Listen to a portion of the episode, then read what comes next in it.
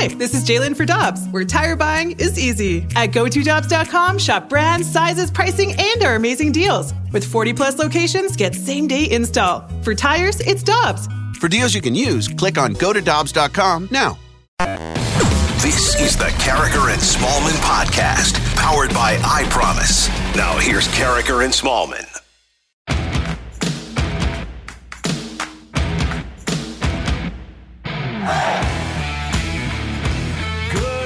Everyone, and welcome to Karraker and Smallman on 101 ESPN at 701. Your time check brought to you by Clarkson Jewelers, an officially licensed Rolex jeweler. Michelle Smallman, Randy Karraker. Great to have you with us this morning until 10 o'clock on a morning after the Blues did not play due to the riots in Minnesota, but the Cardinals did play and lost Michelle their third in a row, 5 2 to the Washington Nationals. Not great. Not great, still early. Oh, yeah, plenty of time. Plenty of time, but not the the outcome you want, obviously. It doesn't seem like they've played 10 games already, does it? No, it seems like they've played four, maybe. It's flown it's flying by already. But that's that's the point, right? It, what do you always say? It gets late early? It sure does. Yeah, Yogi, uh, Yogi Berra-ism. Yogi Berraism, because we're already 10 games in. Yeah. So Erick Fedde started for the. Oh, no. Please don't. Don't. So I, I sent Michelle and Dan a text, and uh, the, uh, it was uh, so Shanae, who does the afternoon show at ESPN Radio. If you didn't hear it yesterday, I suggested an afternoon show on ESPN with Erick Fedde and Shanae, and I it'd be called Fetty Shanae. It doesn't roll off the tongue as much as you want it Feta, to. Fettuccine. So, Fettuccine. but uh, both Michelle and Dan just ripped me. So they said, no, Randy, no.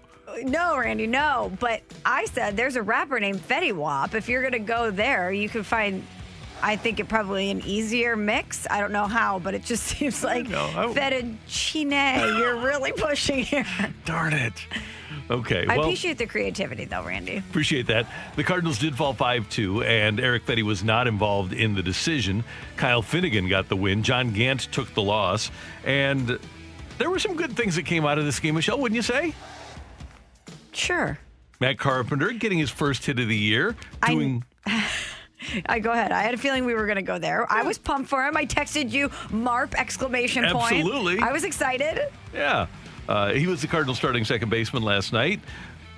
And and this is something that we'll talk about later, but Tommy Edman started in right field, and that might be his spot. And Marp gets his first hit of the season with a bunt. Yeah, I'm just glad to get one on the board.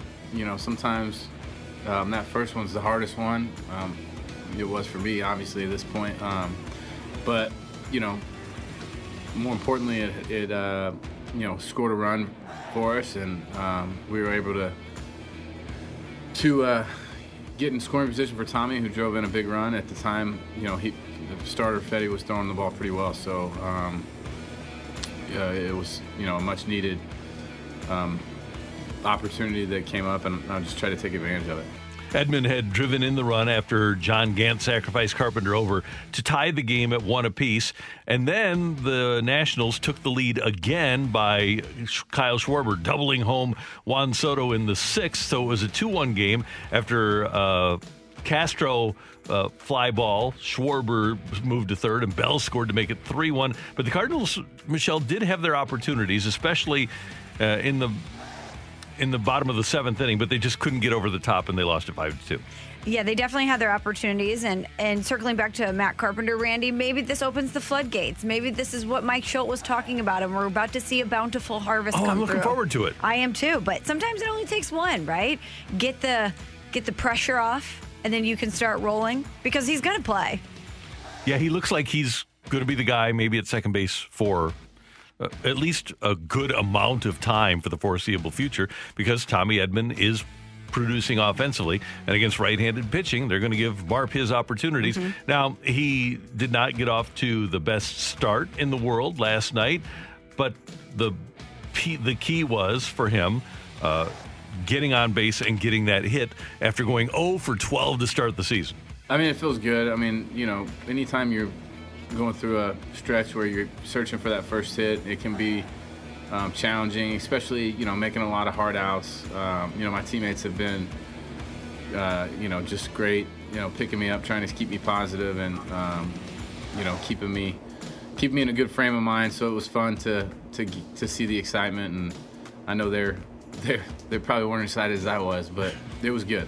And I'm glad that his teammates are vocally telling him, "Hey, stick with it," because he's a likable guy. He's a guy that is a very good teammate, and his teammates want him to succeed. And if he listens to the outside noise, if he listens to us, for example, he's not going to get that positive reinforcement.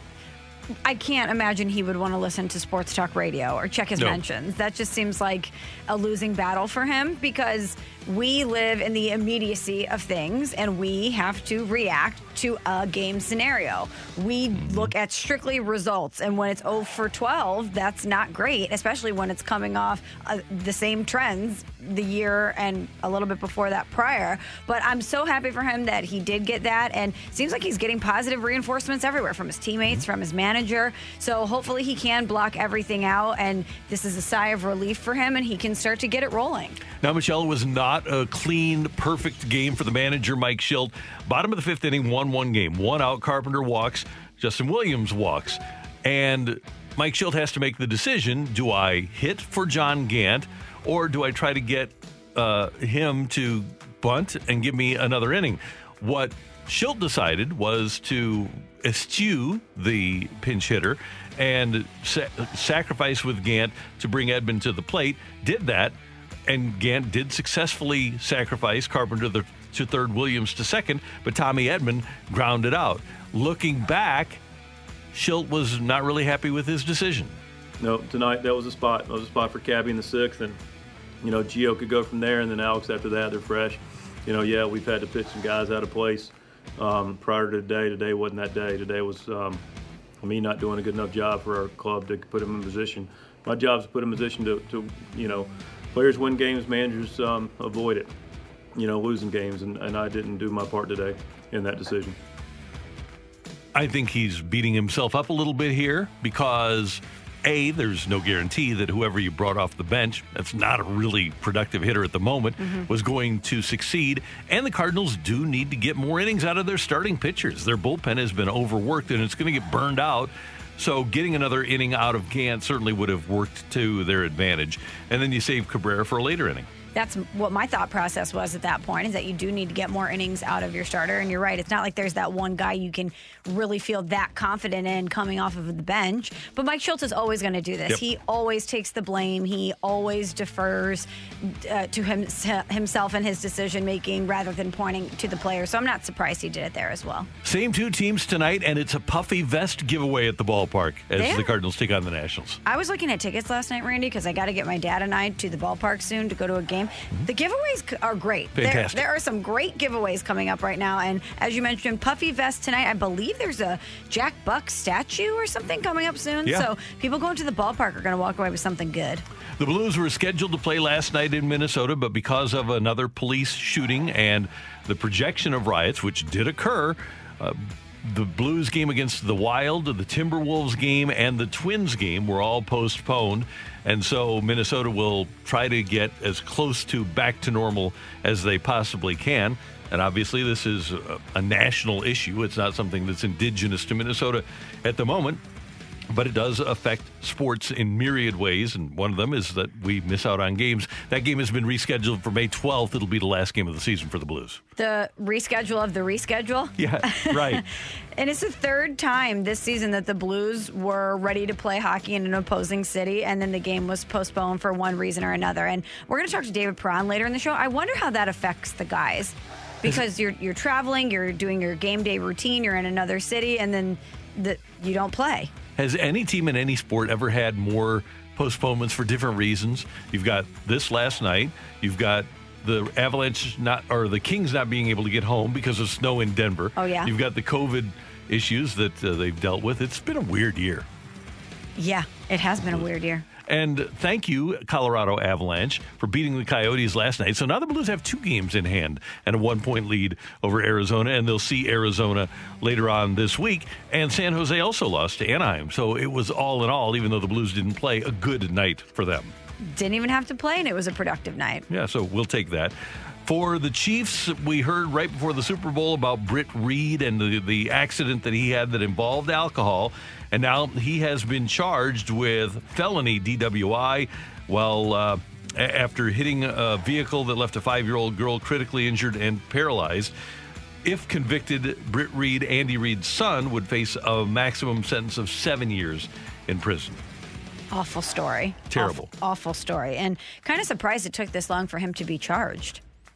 Yeah, kind of weird, isn't it? This was the beginning of February, so Yeah. you had all of February and all of March and part of April. It took two and a half months for him to be charged. I wonder what the holdup was. Yeah, I don't know, but we were getting so many stories and updates about the girl who was injured in the mm-hmm. crash, and everyone knew that it was Britt Reid that was the cause of it, and it just seemed like the story had been out there for a while. So I'm just kind of surprised that the news is coming down now. And finally, Michelle, Julian Edelman, entertaining fella, pretty good receiver, okay receiver. He, he retired yesterday after being released by the Patriots. He was 34. He ended a 12 year career. And people are suggesting somehow, some way, that Julian Edelman is a Pro Football Hall of Famer. And I'm suggesting that he's not.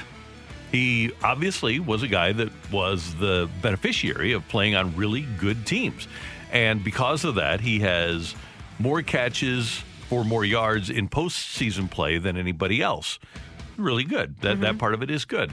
During the regular season, which is really where Hall of Famers are made, he has 620 career catches for 6,822 yards and 41 touchdowns.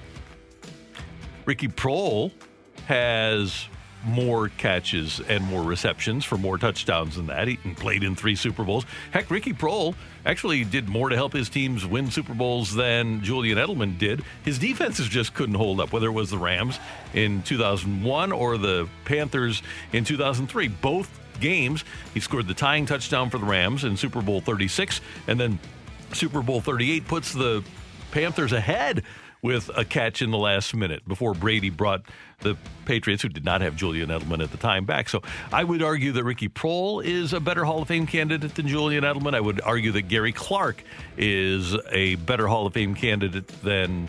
Uh, Julian Edelman. Gary Clark, 699 catches to Edelman, 620, 10,856 yards to 6822, 65 touchdowns to 41. Clark played on two Super Bowl teams. He was a, a, a sensational player, a great postseason player. So Gary Clark over Julian Edelman. And by the way, I didn't even include Torry Holt because Yeah, that, of course. that is comparing apples to Teslas. It's, uh, uh, I mean, Apples to Tesla? there, there is. You, you couldn't get a more disparate comparison that you try to make between Julian Edelman and Torry Holt because Torry Holt was in a different echelon altogether. Yeah, Torry Holt, Hall of Famer. Just Holt's Hall of Famer. waiting in line. Yeah, Julian Edelman, nice career, but he's just a guy. I think, though, Randy, we see Julian Edelman in the postseason all the time. We see the big moments, and that's what sticks. So, a lot of people, when they talk about Hall of Famers, they think about Julian Edelman connected to championships, and they think about him connected to Brady and connected to Belichick. And so that's why the question gets brought up. And the writers will ask the question. They'll say, okay, well, he is connected to Brady and Belichick. What would have happened if he would have been drafted by the Bears? What would have happened if Wes Welker didn't play there? Yep. We saw Danny Amendola be a guy Right. here and have big postseason moments in New England too. Those two made a lot of people around them better players. And none of those guys, none of them are Hall of Famers. right. That's Michelle. I'm Randy. Coming up, get your text into the Air Comfort Service text line 65780. It's Tuesday, so it's time for a game of What's Better on 101 ESPN.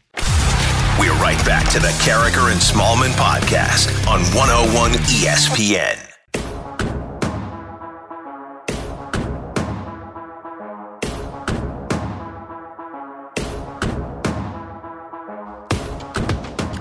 Play a little game of What's Better here on 101 ESPN. Michelle Smallman, Randy Karraker, Emily Butcher is here. Your text 65780. That's the number for the Air Comfort Service text line. Emily, what do you got for us? From the 314, what's better, ranch or blue cheese? It's ranch all the way, every day, 100% of the time. Uh, what do they say? Tw- uh, every day, twice on Sunday? Ranch all the way. Every day that ends in Y. Yes, exactly. I'm not a blue cheese fan, Michelle.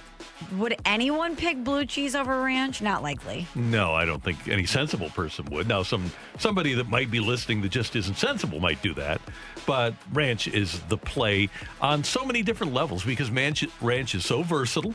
I mean, they, they say, do you want ranch with your fries? Do you want ranch with your wings? Nobody says you want blue cheese on your fries. I guess some people get blue cheese on their wings. Salad, no, it's uh, no, it's ranch all the time. You're right. You can put ranch on so many different things. It it- Burgers? yeah, it's like the sixth man of the year when it comes to condiments. It is. always showing up and to deliver, no matter what this the space. You're right. You can put it on a burger, fries, obviously wings. You, I mean, if you're eating chicken, you can put ranch on your chicken. Chicken tenders, Yeah, yep. there's so many options here. Yeah, great analogy. Sixth man of the year. It is. I love that. It is. From the 314, what's better, the Cardinals outfield or the Pirates outfield? Oh, this is a good question. I would say that the Dylan Carlson is probably the best prospect. Ultimately, I think it'll be because of Carlson them. But even though he's only hitting like 157, I think if I were going to take an outfielder from the six that start for the teams, I would go with Gregory Polanco. But how much of a bummer is it that you have to compare the two? It's a bummer. This know? is serious business here. Because we talked about the outfield struggles, but when you put it in comparison to the Pirates, that's that's not a Yeah. great feeling. No, their, their outfield: Bryan Reynolds, Dustin Fowler, and Gregory Polanco. A couple of relative unknowns, and I would suggest that for most baseball fans, all of the Cardinal outfields fielders are unknowns. Not to us, but if you ask somebody in Pittsburgh who's the Cardinal outfield, they don't know who Dylan Carlson is. No, you're right. They likely don't. No, and they certainly don't know who Austin Dean or uh, Justin Williams are. I had the trouble thinking of his name right there.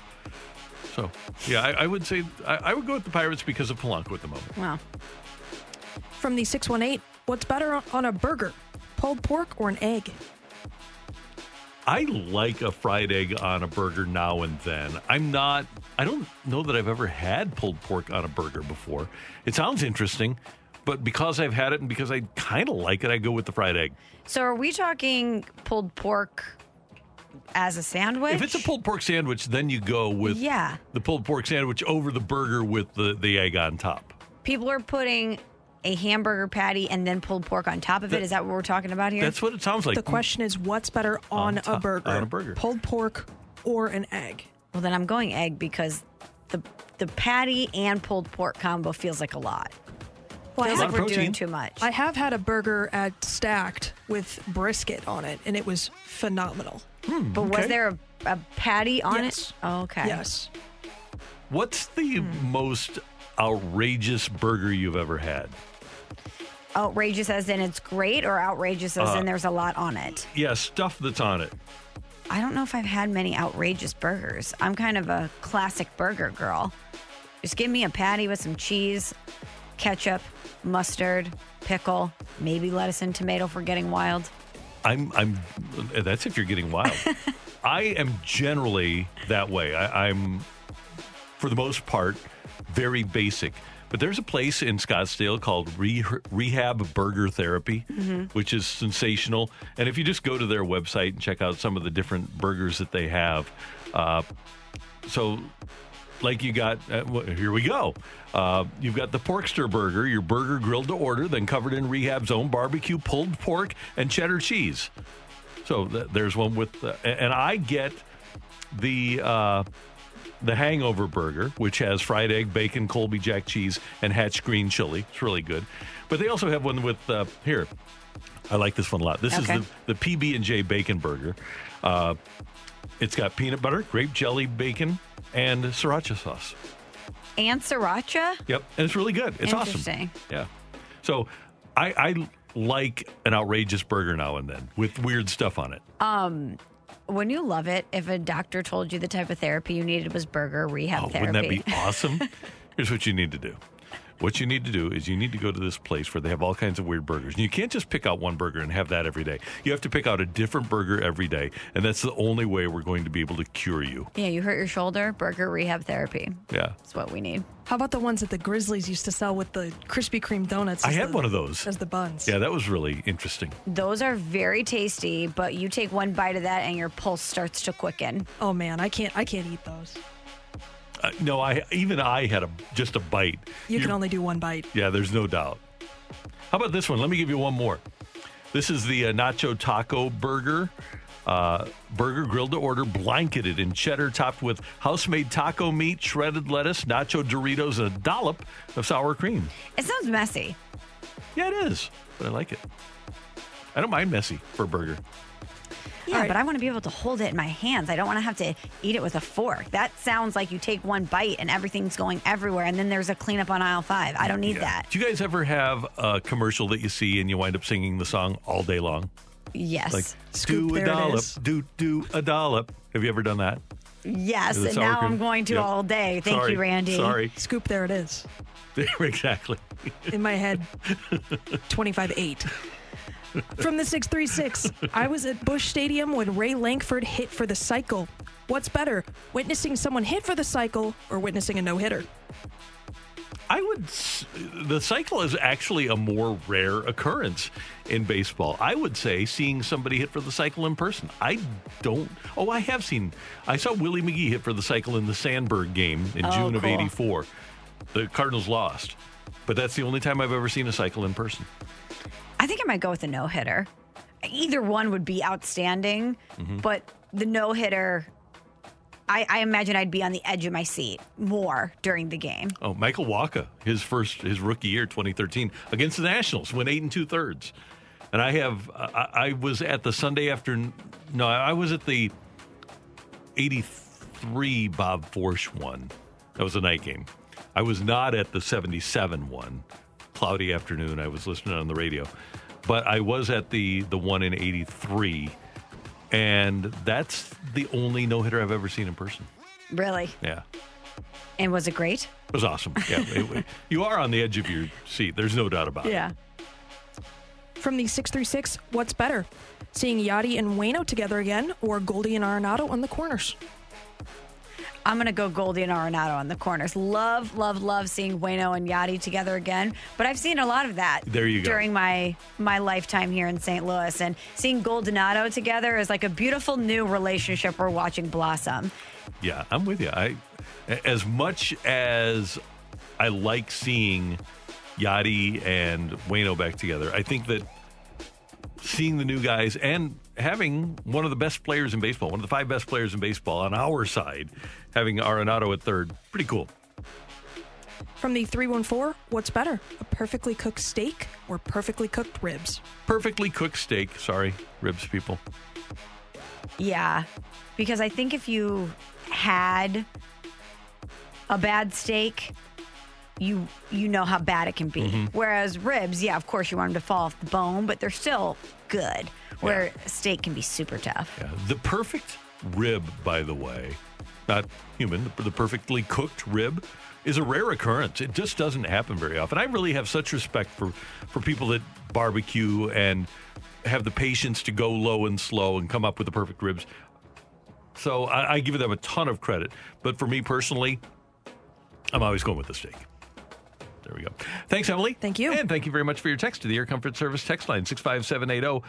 Next up, yesterday was the NHL trade deadline. A lot of teams made a lot of moves, but not your St. Louis Blues. What do you think? That's next on 101 ESPN. We're right back to the Karraker and Smallman podcast on 101 ESPN.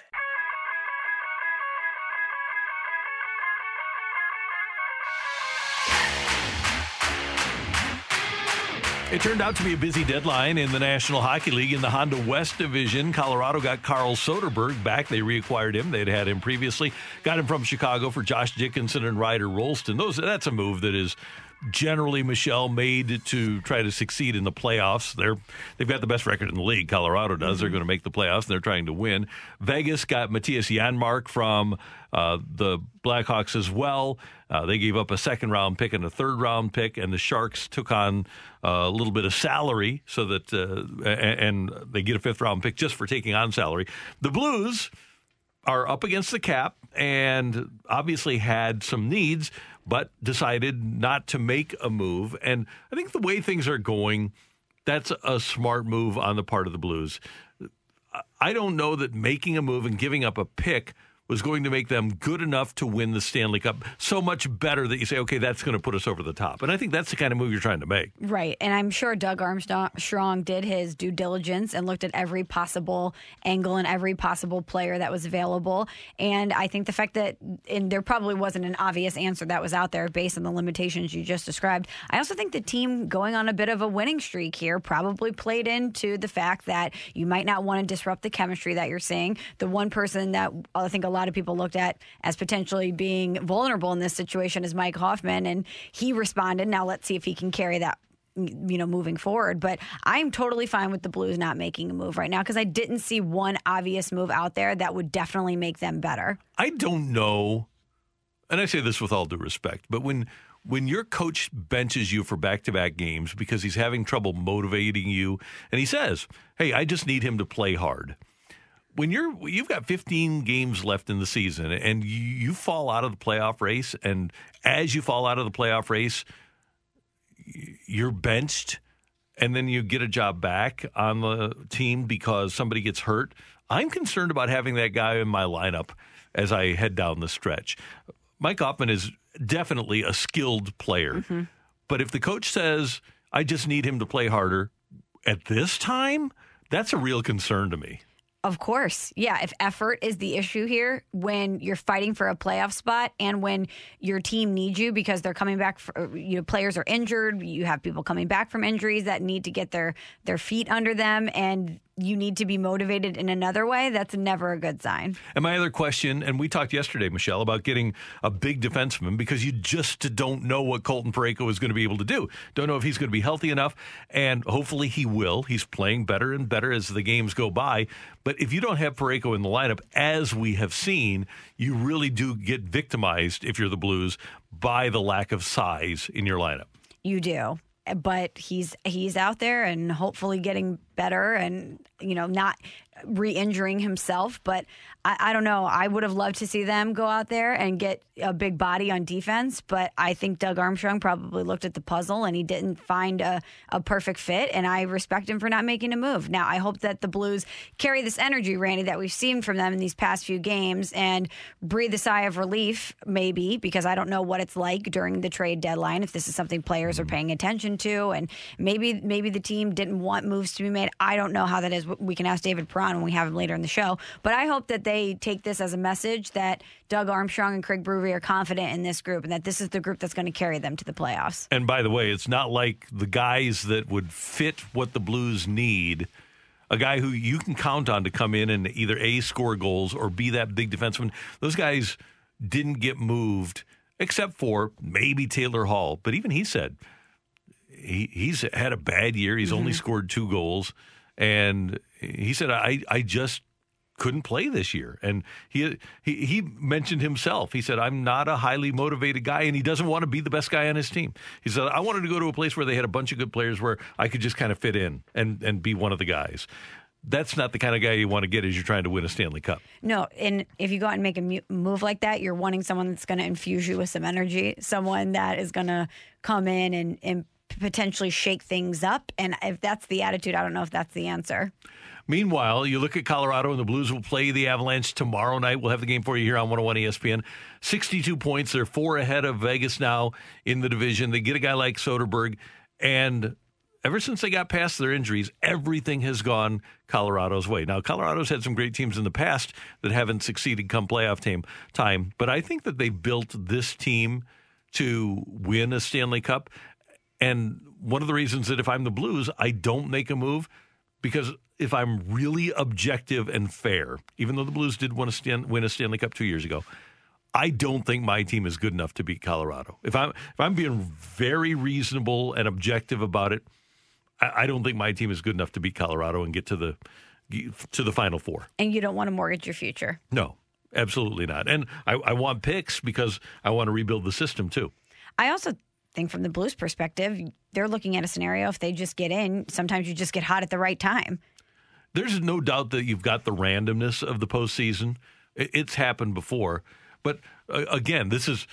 Uh, I'm not. I don't want to hope for randomness. That's my thing. I, I'm looking at both Colorado and Vegas and saying they're just better than we are this year. We've got injuries.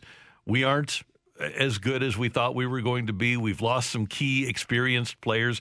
Now we're without Robert Thomas again. And it's just one of those years where things haven't gone our way. And like you say, hopefully the Blues will be able to turn it around and take advantage of the randomness of the postseason. But it's just not something that you give up a number one pick and say, okay, well, hopefully the randomness will take over because whoever you got for a number one pick wasn't going to make you better than Colorado. That's my point. Oh, absolutely not. And I'm I'm with you too. I think that Doug Armstrong's probably in a unique position because he hasn't necessarily seen this team be capable of everything that they're capable of yet. Because they did bring in a bunch of new people. You have been dealing with so many injuries. So many things have been working against the Blues this season that if you don't think that your team is in a position to go out maybe with adding a piece here or there to win the Stanley Cup, why would you want to mortgage your future? The thought process from the Blues Poho.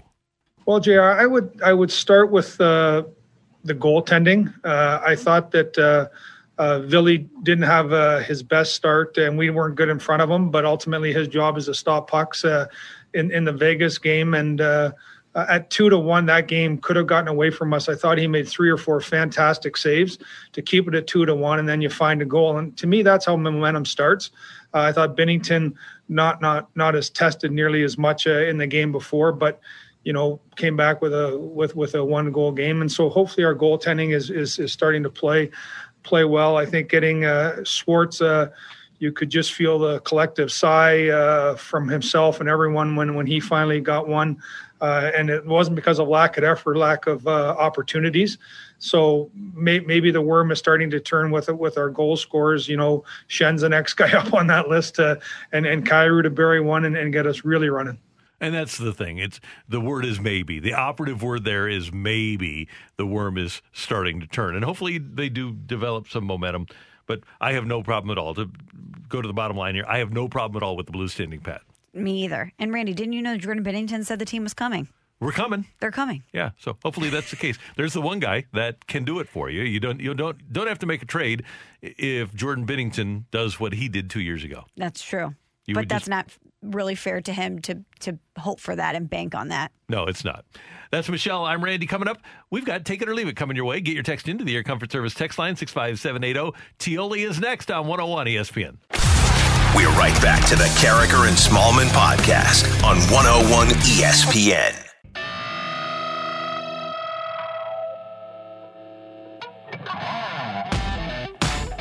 All right, it's time for Take It or Leave It on 101 ESPN. Get your text into the Air Comfort Service text line 65780. Michelle, Randy, and Emily with you. And Michelle, Larsa's in the news. Oh, no, Randy. Gosh. Yep. Okay, go ahead. As you go know, ahead. she and Malik Beasley split up distance an issue.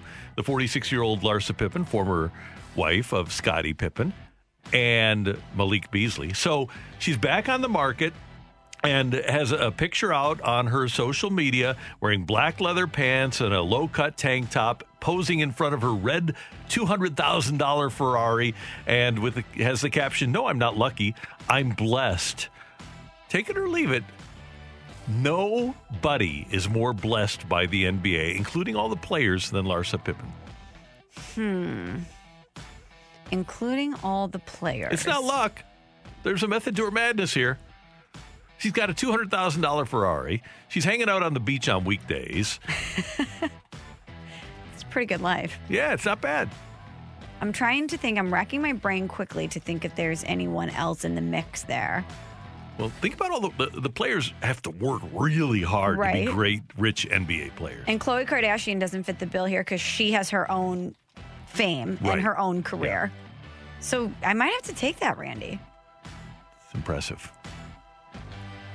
Larsa. what did you call it on Friday with Danny Mac? Um, NBA benefits. What oh yeah, it? friends with friends with Yeah, it was friends with benefits, but it was the NBA benefits, Yeah. right? She's certainly got the NBA benefits. Yeah, she does. And good for her. Big house too, by the way. That she's her red Ferrari is in front of. Wow. She's, she's on the Insta. Doesn't don't they? She and Scottie have a ton of kids. Four. Yeah, I wonder if her kids are the ones taking these photos. Who's her photographer? That's what I want to know. it's a good question. She has a kid that's only two years younger than Malik Beasley. you are so obsessed with this. It's great. What if we got Larsa on the show? I would love that. What would It'd you ask so her? What would you want to ask her? Would you say, Larsa, I've been talking about you for months. Yeah, I'm a fan. Do you follow her on Instagram? I don't follow her. I should. You should follow her on Instagram. Then you can keep up to date with everything that she's doing. Yeah, and literally everything she does is on Instagram. If she's on the new Real Housewives of Miami, Randy, will you be watching? Oh, I'll have I'll DVR it every week. Yep, you know it. Okay, then we'll need a breakdown of Real Housewives of Miami, Larsa Pippen, Randy Karraker report. And by the way, just checking out her Instagram now leads me to believe that she does have a photographer. That it's not necessarily her her offspring that are taking the pictures. Okay, good to know. Because that would be kind of an uncomfortable conversation to have with your kids. Yeah, you got an 11 year old taking a picture of you next to a pool in a string bikini, and you're 46. Yeah. Probably not cool. Eh, whatever. Um, okay, Randy. So dra- the draft is getting near, and all of the rumors are swirling. And it seems like one of the rumors that seems pretty concrete is Mac Jones to the 49ers with the number three pick. They they made the move to get that pick, and it seems like Mac Jones is the one that they have eyes for. Now, a lot of people wonder what does that mean for Jimmy Garoppolo? A lot of people think that the asking price for Jimmy Garoppolo from the 49ers is a first round pick.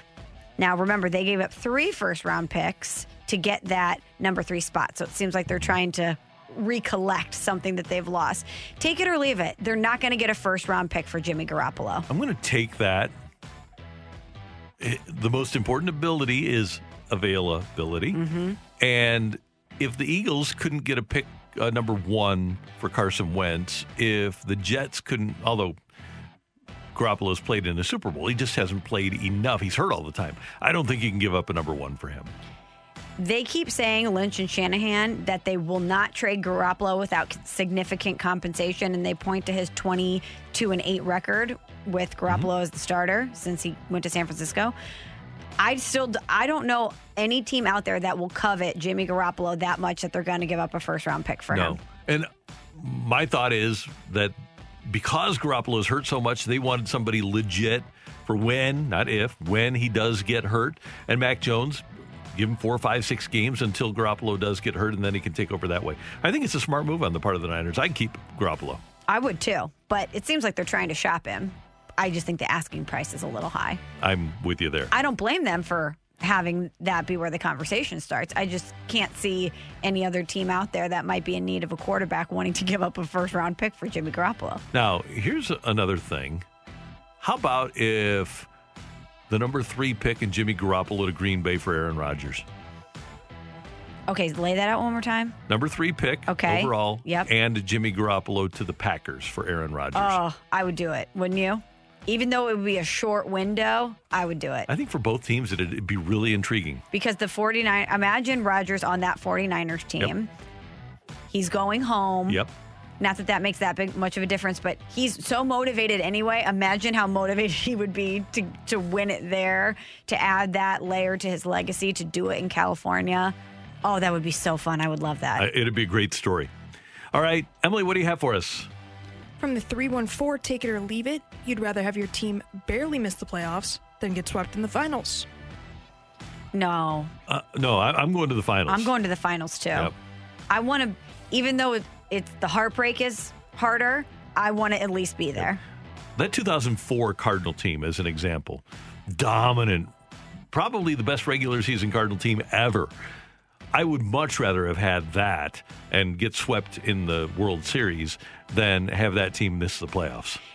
Do you feel that? Would you have felt that way about the Blues if they didn't win? If they went to Game Seven, Stanley Cup Final in Boston, and they lost, would you have wanted to go on that journey and suffer that heartbreak, or rather than miss it altogether? I would rather have had that journey because think about that. If if you miss the playoffs that year, you were supposed to. You were in last place on January 3rd. So you say, okay, well, that's just who the Blues were that year. But to be able to do what they, for me, getting to game seven, like for me, I always said, getting, it's just as hard to get to a Super Bowl as it is to win a Super Bowl. Mm-hmm. Getting to game seven is practically as good as winning game seven. Except it's not. It's not. Boston feels that way right now. Right. But but like Whitey said, Whitey said, "Hey, after 85, after the Cardinals lost, the Cardinals have won 101 games." He said, "I'll go to Game Seven of the World Series every single year," and I would too. I, I would take that bet. I would too, but I wonder if if it would have felt different because the Blues had never won. Now, if the Cardinals Mm-hmm. go to a game seven and they lose, we've seen so many magical moments out of the Cardinals in our lifetimes, but the Blues held such a special place in our hearts and in our sports world because they had never won. So that journey was that much more fun to go on. But if they would have lost, the heartbreak would have been so unbelievable. It would have been bad. But here's my thing. There isn't and never will be a scenario in which missing the playoffs is better than making the playoffs. And there were Ever. some great moments on in the lead up to Game Yeah. Seven. We wouldn't have Pat Maroon. We wouldn't have Boom Boom Gunnarsson. There, there were so many moments Right. that, but those those would still be great. But they would they wouldn't sparkle as much. No, you're if- right about if about they didn't have the, the cup. From the 636, take it or leave it. Four day work weeks, three day weekends, every week. Take Take it. it. Yep, I'm totally on board. I was thinking about that the other day. This setup is so Bush League because at least one day of your weekend is not a weekend day because you're running errands, you're doing all of these tasks that you, you're grocery shopping, you're meal prepping. That's not a day off. You're working, you're just not getting paid. You're working to live. Does that make sense? Yeah. I'm just thinking about our schedule, and it's not like we are digging ditches. Here. No, I'm just talking about everyone. I- I- I'm for- talking about America, Randy. America. America. But I think I'm just trying to debate in my mind quickly whether or not I would prefer the schedule we have or the the four day week work week with and longer days with three days off. And uh, I think I would rather have the shorter days. I don't know. I'd rather have a one other full day off. Sleep in, do whatever you want. That would be it's it's a hard choice to make. But I think I kind of like our schedule. I didn't think I would, by the way, when we started it. No, you and I both did not think we would like this. We were very concerned, but it's been it's been good. It's Yeah. been really good. But I I also think that's because we found a way to put the puzzle together. Yeah.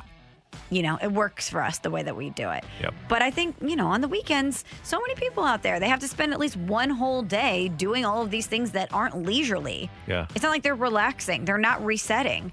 They're chopping up veggies for the next day, or they're taking their kid to practice, or they're dropping their car off to get maintenance because they couldn't do it during the week. There's all of these things you have to do, picking up the dry cleaning. That's not a day off. I I like I- I'm going to stick with what I got. From the 618, take it or leave it. Kim coming back will be the spark the Cardinals need. Oh, Oh, is- totally take it. Is Kim playing in the outfield? Well, maybe. Oh, is that is that what's happening? Because unless it's a spark coming from the outfield, uh-huh. I don't think they're they're going to get a spark. The- You're thinking of the wrong Kim. This is KK Kim Kardashian. Oh, she's coming to St. Louis. Yep, and she's the spark they need Why is she coming to St. Louis? because she's a Cardinal fan. She is. You betcha she's becoming one. Is this bulletin apparently official? Uh, not quite. So I just assumed because she was married to Kanye, who's from Chicago, that she would be a Sox fan. Divorced, yeah, getting divorced. and there you go. He's a Cubs fan. I What don't would know. her- I think what- he's a Sox guy. Oh, is he? I don't know. Stand by. But if he's a Cubs fan, what would be the, the unkindest cut for him as they divorce? For her to become a Cardinal fan. That would be great. Yeah. See a lot of pictures of him in a Sox jersey. Yeah, I think Oh, he's yeah, a okay. Sox guy. Well, then I'm okay with him being a Sox fan because Tony's a Sox guy. Yeah, he threw out the first pitch at a Sox game. He, I'm seeing, I'm seeing zero Cubs Darn it. and a lot of White Sox. Okay. Yeah, he's probably from the South Side. That's Yeah, cool. I think he is. Probably grew up a White Sox fan. All right. So So, okay, KK Kim it is then. So, yeah, he'll be the spark that they need in the starting rotation. He will. He's going to be the spark. They need one. Okay, I hope you're right. I hope I am too. I hope you're right. Thanks, Emily. Thank you. And thanks for your text to the Air Comfort Service text line 65780. Last night, did we see perfect evidence of why baseball doesn't need the DH? That's coming your way on 101 ESPN. We're right back to the Karraker and Smallman podcast on 101 ESPN.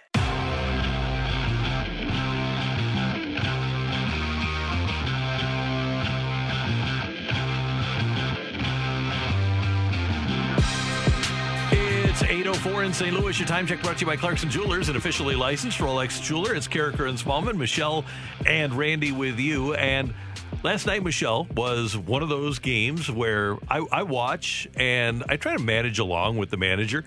Mm-hmm. And I like the thought process that goes into not having a designated hitter.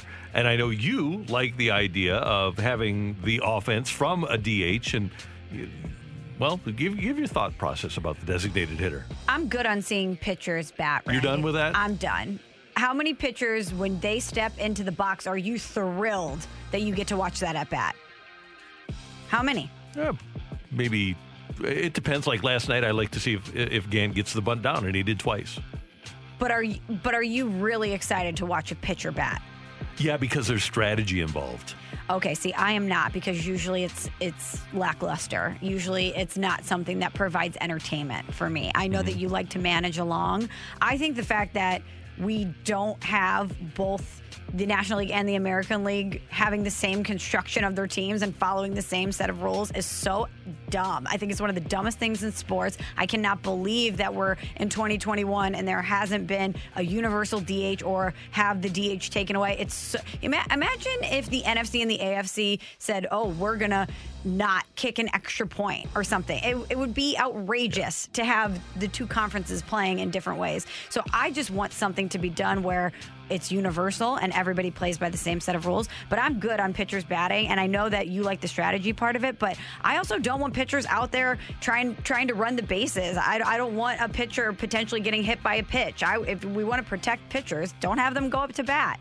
Well, last night you've got a situation where Gant has given you five innings, and the Cardinals they need to decide whether or not they are going to get more innings out of their starter because their bullpen has been overworked, or are they going to get the bullpen into the game? You've got a one-one game, one out. Carpenter walks, Williams walks. And the question for Mike Shildt is do I send up a pinch hitter and bring in Cabrera in the sixth inning, or do I have Gant sacrifice? Gant does bunt, and then Tommy Edman grounded out. So the game is still 1 1, and then in the very next inning, with Gant on the mound, by the way, Schwarber doubles homer run, Castro with a sac fly, and it's a 3 1 game as they head to the bottom of the sixth inning. Yesterday, former Major League manager Jim Riggleman, who was the uh, a coach for the Cardinals, he was the Cardinals' uh, minor league director and uh, is, is a really accomplished Major League manager. He was on with BK and Ferrario and was asked about his thoughts with the designated hitter. I hate that it looks like we're going to go to the DH in the National League eventually. To me, the I hate the DH, and I could go on and on about it. It's not about oh well, it's boring. The pitchers can't hit. They come up to the plate, and it's it's an ugly at bat. That has that's the least impactful part of the DH for me. The, the impactful part of having a DH or having the pitcher hit is that that pitcher he's out there pitching. He's up fourth next inning. Now, as a manager, I got to make a decision. He's struggling a little bit. Do I take him out? But if I do, he's up fourth.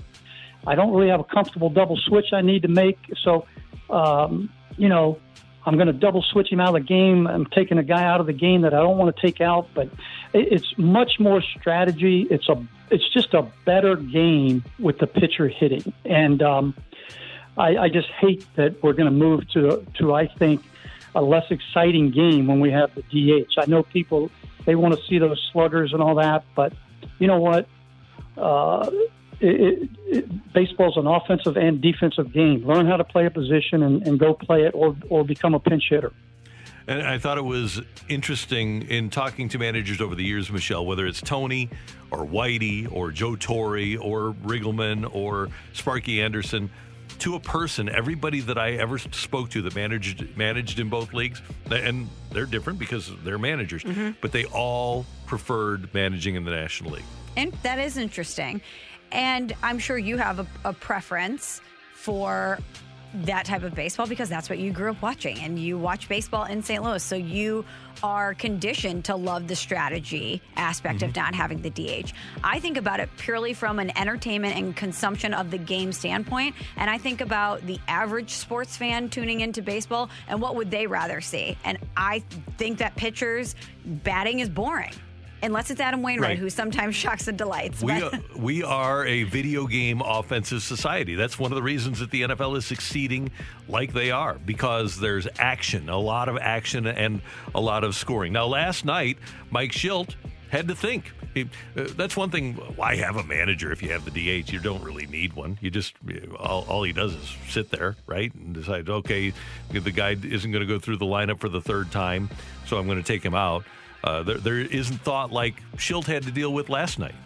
you know, a lot of variables into that decision. Clearly, um, the variables being, you know, we haven't gotten a lot of length out of our starters. We got a guy that's pitching well. Um, he's got plenty of pitches to go pitch the the six, which we'll get to in a minute. Um, he's already got a bunt down. We feel good about Tommy being able to take a good at bat. Um, he gets it successfully. You know, we got a base hit, two run um, lead. And then you can say, well, you know, you go back out and um, we had Cabby available for one. You know, we're trying not to rely too much on our bullpen. Um, but it wasn't a great matchup for Johnny to go back out, even though his stuff was good. You know, Soto's the big at bat. He'd, he'd had good at bats against uh, Bell and Schwarber. Um, and the fact of the matter is, you know, didn't get Soto. Bell 3 2 pitch didn't go our way. Walked him, and Schwarber put a swing on him as well. So, um, you know, a lot of different reasons. Even maybe think about them hitting uh, Zimmerman at some point in that, you know, exchange. Um, so it goes into it, but because we don't know if they're going to do it because Schwarber and, and Bell are new to their group and just got activated. So um, those are the reasons. Can't say they were the right reasons. Um, you know, I got to own it. Didn't feel like that was the best decision I made, and uh, I got to be accountable for it. Didn't work out. Take responsibility fully.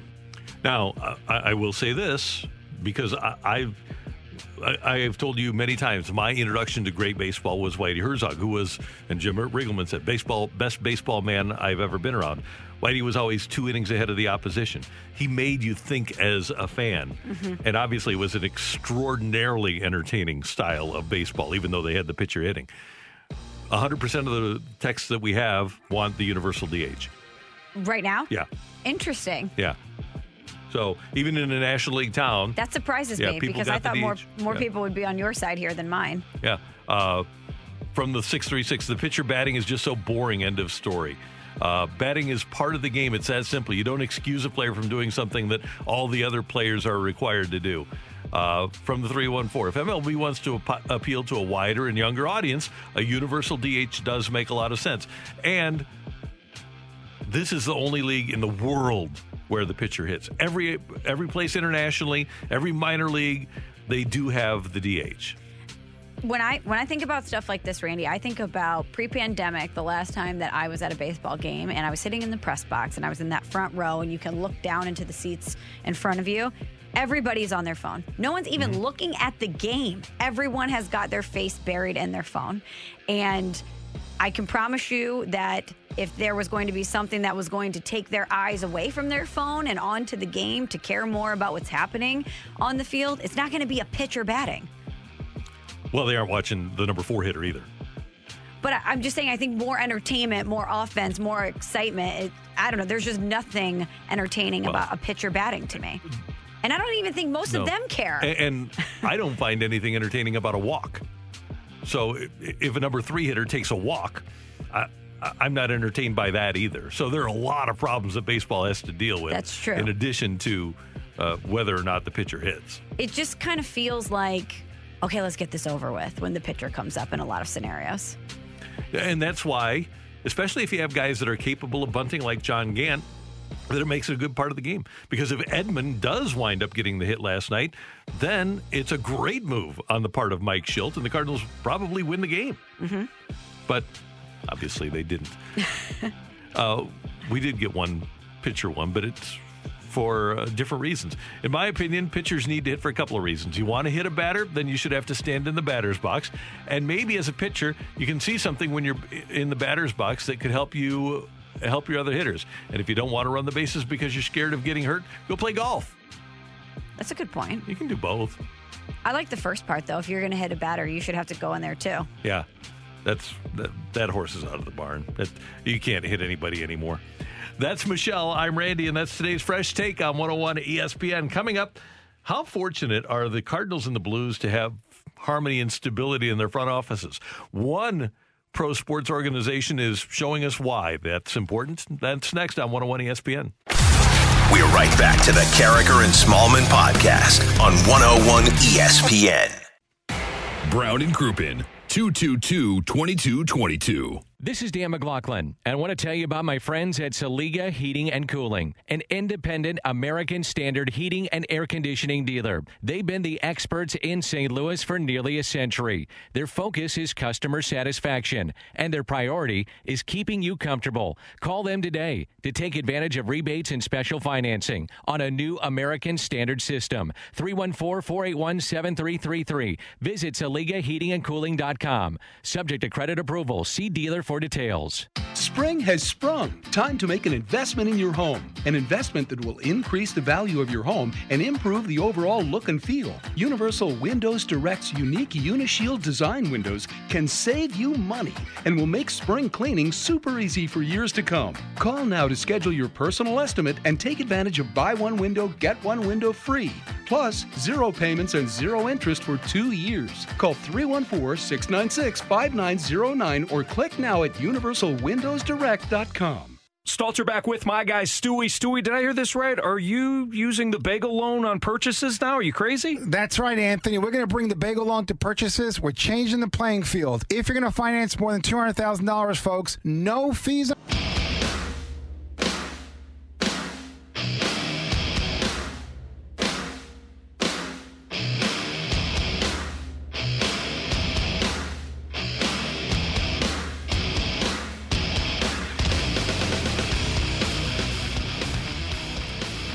Michelle John Mozeliak took over the reins of the Cardinals as their general manager and eventually president of baseball operations in 2008. Doug Armstrong with the Blues in 2010, and they have maintained stability with their coaches or managers. Uh, Ken Hitchcock was here for a long time. Berube's been here for a long time. And with the Cardinals, obviously, it was LaRussa and then Matheny for five years, and now Mike Shildt. And there's an amazing and troubling story, if you're an Eagles fan, story up at The Athletic about the dysfunction in the Eagles front office and how that causes them to lose. And part of it is the owner. We're lucky here in that Tom Stillman with the Blues, Bill DeWitt Jr. with the Cardinals, they are involved with the team, but they aren't meddling in day to day operations. They aren't showing up at batting practice or, in the case of Tom, Tom Stillman, at practice and leaving their imprint on the way the team plays. But according to this story in The Athletic, Jeffrey Lurie, the owner of the Philadelphia Eagles, had meetings every Tuesday with his head coach, Doug Pederson, is at practice almost every day, and has a dramatic effect not only on who plays for the team, but actually what kind of plays are being called and the way the Eagles play the game.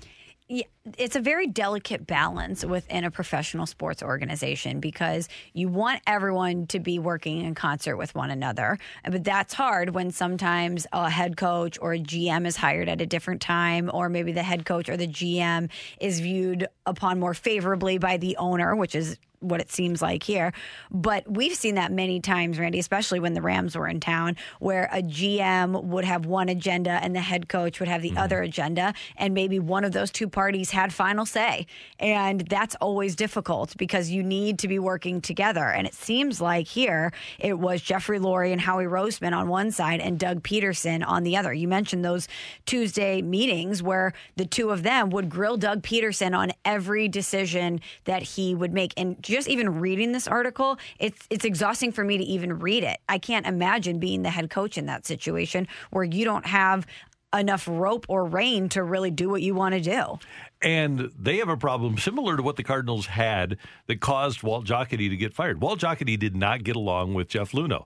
Walt was not an analytics guy. Jeff Luhnow brought in to basically start the analytics movement in sports in 2003.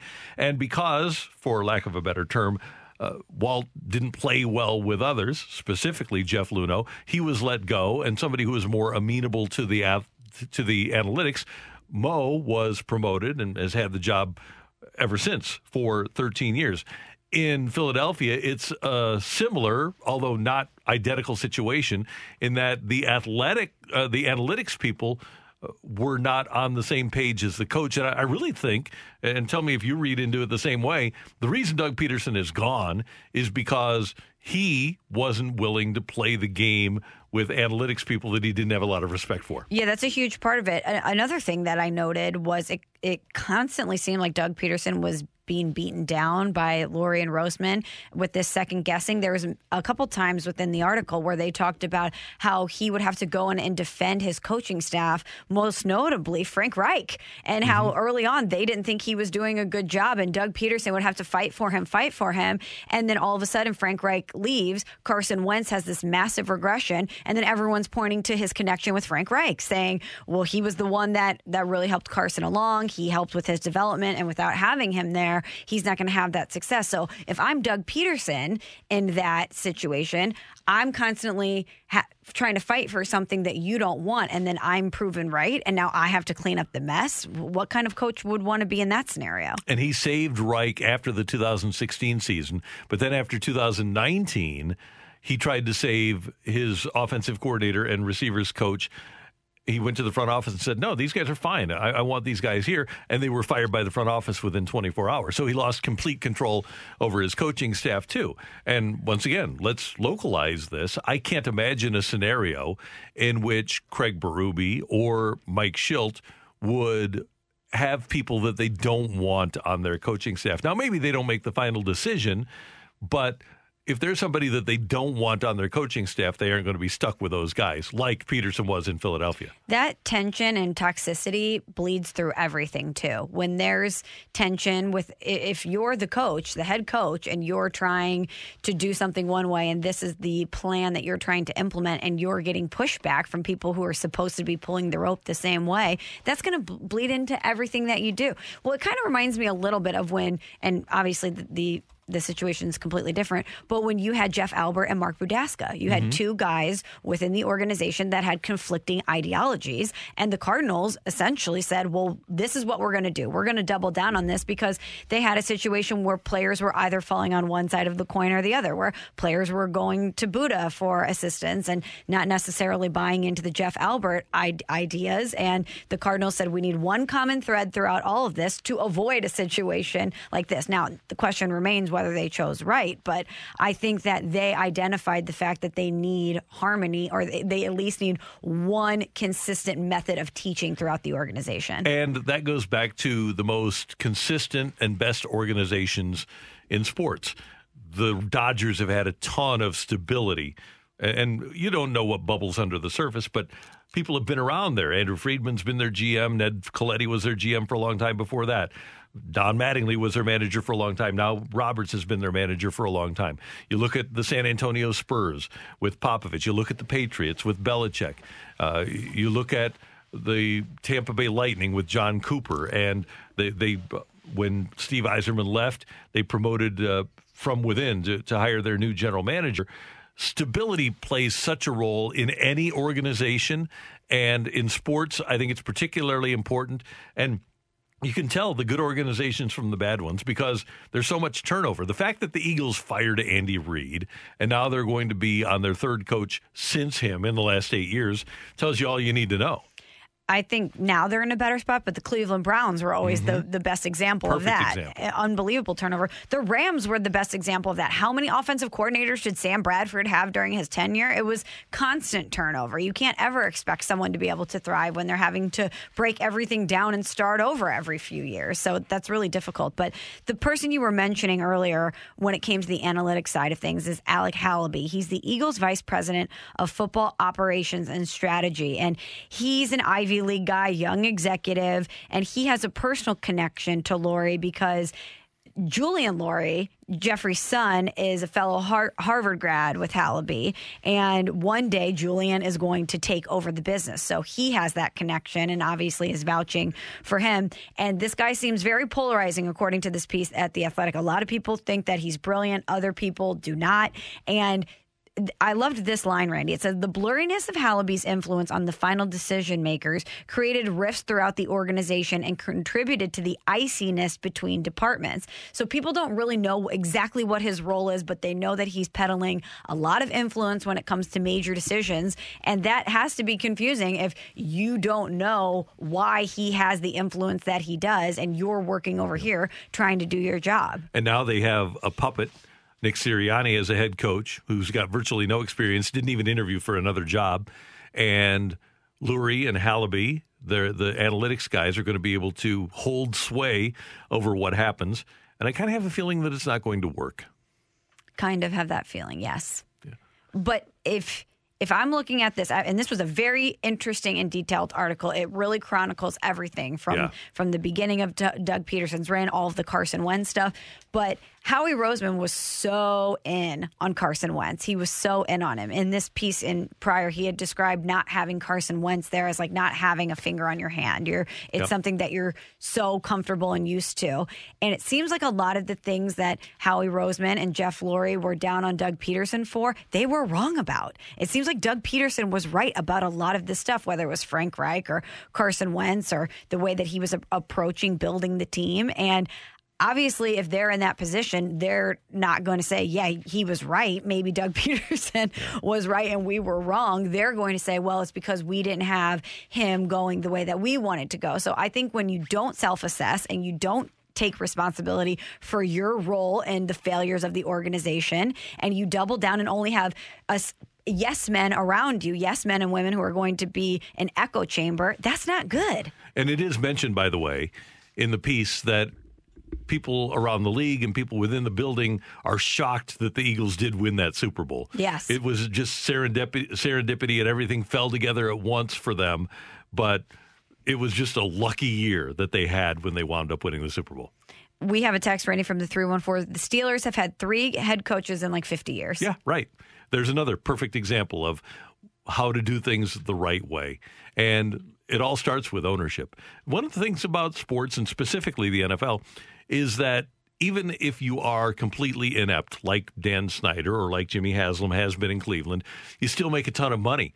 So you, you can think that you're doing a good job because you're making money, when in fact, like what appears to be happening in Philadelphia, you have no clue, but you still are going to make a bunch of money. And everyone's managing up. So no one around you is going to tell you you're the problem. You think anyone in Dallas is going to look at Jerry Jones in the face and say you're the problem? No. You're the reason why this team can't win a Super Bowl championship again? No, of course not, because he's going to fire them. So everyone is afraid to tell the head of the operation that they're the reason why. And it sounds like Jeffrey Lurie is a really good guy, but that he loves football and he's so invested in this and that he's perhaps too but no one is going to tell him that he might be the problem. That was Mr. Bidwell's problem here in St. Louis. He wanted to win, he just didn't know how to and thought he was a football guy.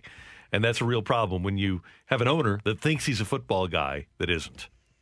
Just find someone that you trust and, and take a step back. Shouldn't be that hard, but it is for these guys. That's Michelle. I'm Randy. Coming up, the fight on 101 ESPN. We're right back to the Karraker and Smallman podcast on 101 ESPN. Welcome to the fight on Karraker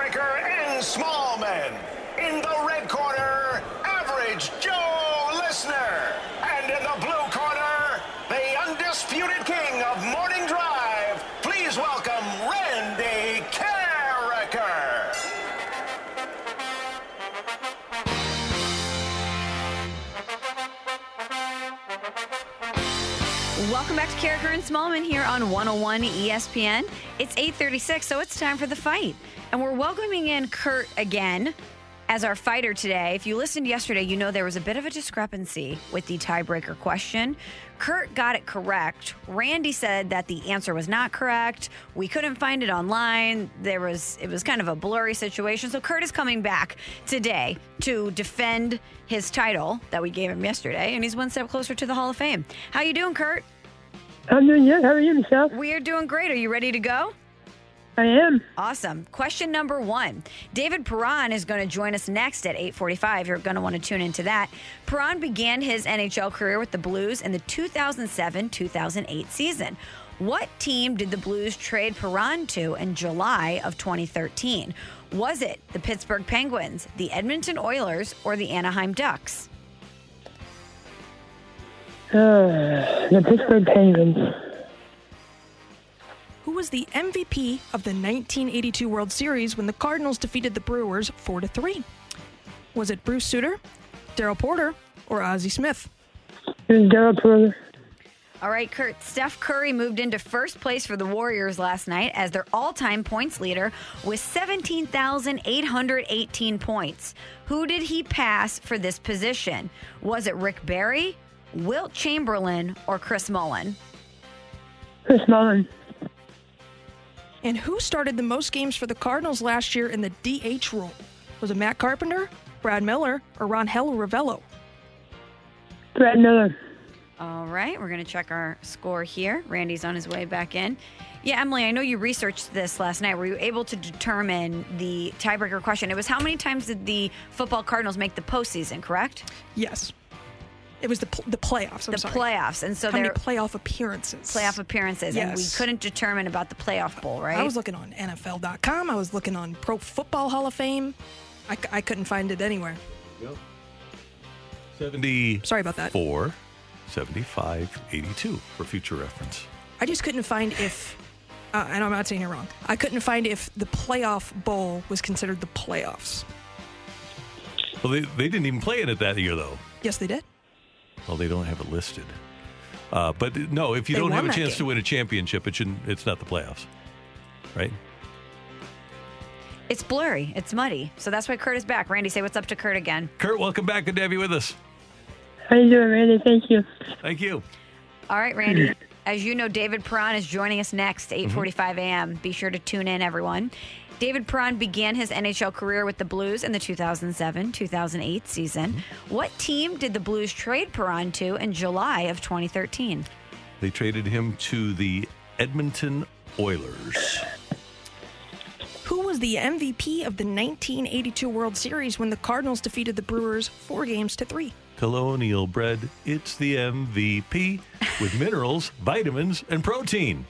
Uh, Darrell Porter was doing bread commercials after winning the World Series MVP. Get it? Minerals, vitamins, and protein MVP? Someone, got it. Someone on the text line said you were going to talk about that. You got it, yeah. Randy, Darrell, Darrell Porter. are you going to be singing that all day now? No, I'm still do- uh, dollop. Oh, you were still on a dollop do of a Daisy. dollop, do do a dollop, yeah. No scoop, there it is.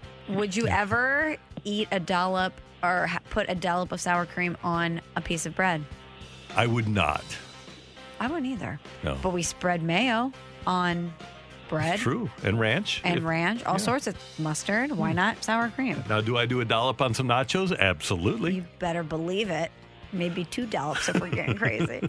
Randy, Steph Curry moved into first place for the Warriors last night as their all time points leader with 17,818 points. Who did he pass for this position? He passed somebody who was even more prolific off the court than on the court, Wilt Chamberlain, who, uh, by all accounts, lied with uh, 20,000 women. He claims. Claimed. Has anyone ever done the math on that? Yes, and it was like multiples a day, For how long of a time span? like his entire life. Yeah. Very impressive. Busy guy. And Yeah. all these points, too? Busy guy. And who started the most games for the Cardinals last year in the DH role? Designated hitter. Let's see. You had Edman at third. You had Wong at second. So I am going to say that it was Marp. okay. Yesterday was a little fuzzy. Today, leave no question. Emily, ring the bell. The winner and still champion of the fight, Randy Karraker. The fight sponsored by Ryan Kelly and HeroLoan.com. Check out how they help veterans and service members at the new and improved HeroLoan.com. Sorry, Kurt. Randy beat you three to two. It was a close one, but Randy ended up on top. So the Blues did trade David Perron to the Edmonton Oilers in July of 2013. Darrell Porter was the MVP of the 1982 World Series when the Cardinals defeated the Blues. Steph Curry did pass Wilt Chamberlain last night as the Warriors' all time points leader. Wilt Chamberlain was 17,783 points. And the player who started the most games for the Cardinals in the DH role last year was Brad Miller with 32. Oh, forgettable. yes, clearly. How could you forget Brad Miller? Kurt, thanks so much for listening. Thanks for playing. Thank you very much. Have a good day. You too. Thank you, Kurt. We appreciate it. It's and Smallman on 101 ESPN. Thanks to Emily as well. Randy, and Randy, real quick, Yeah. from the 314, someone said I did the math a while back on Wilt Chamberlain. It was something like 3.5 per day from the time he was 15 years old. see, that's pretty good. Now, 3.5. and he says that, well, he wrote in his book that he slept with 20,000 women. So I, I'm thinking that if he had 10 at a time, still that uh, each one individual counts. Does do you think he kept a tally, There's no way because like a journal of some, of sorts, a diary maybe of Oh, his he- exploits? he may have. if you were get, if Pretty you impressive stat, but better than the points. if you're getting well, it's more than the points. Yeah. Yeah. If you're getting close to, uh, I don't even know what the number is. And keep in mind that he you got. you'd keep a list? You should. You should. Yeah, keep a list. You think you would keep a list? And Your he got- doctor's going to ask you. And he got two points for each basket that he made. Wow. So look at it that way. Maybe he's counting it that way. Yeah, Maybe- maybe he's basketball scoring these Yeah, interactions. could be. It's Hmm. possible. It's just, it's a busy guy. Wow. Yeah. Uh, do we have David Perron next or at nine? Next. Next, David Perron, Blues Forward, with us, his weekly visit on Karraker and Smallman on 101 ESPN. We're right back to the Karraker and Smallman podcast on 101 ESPN.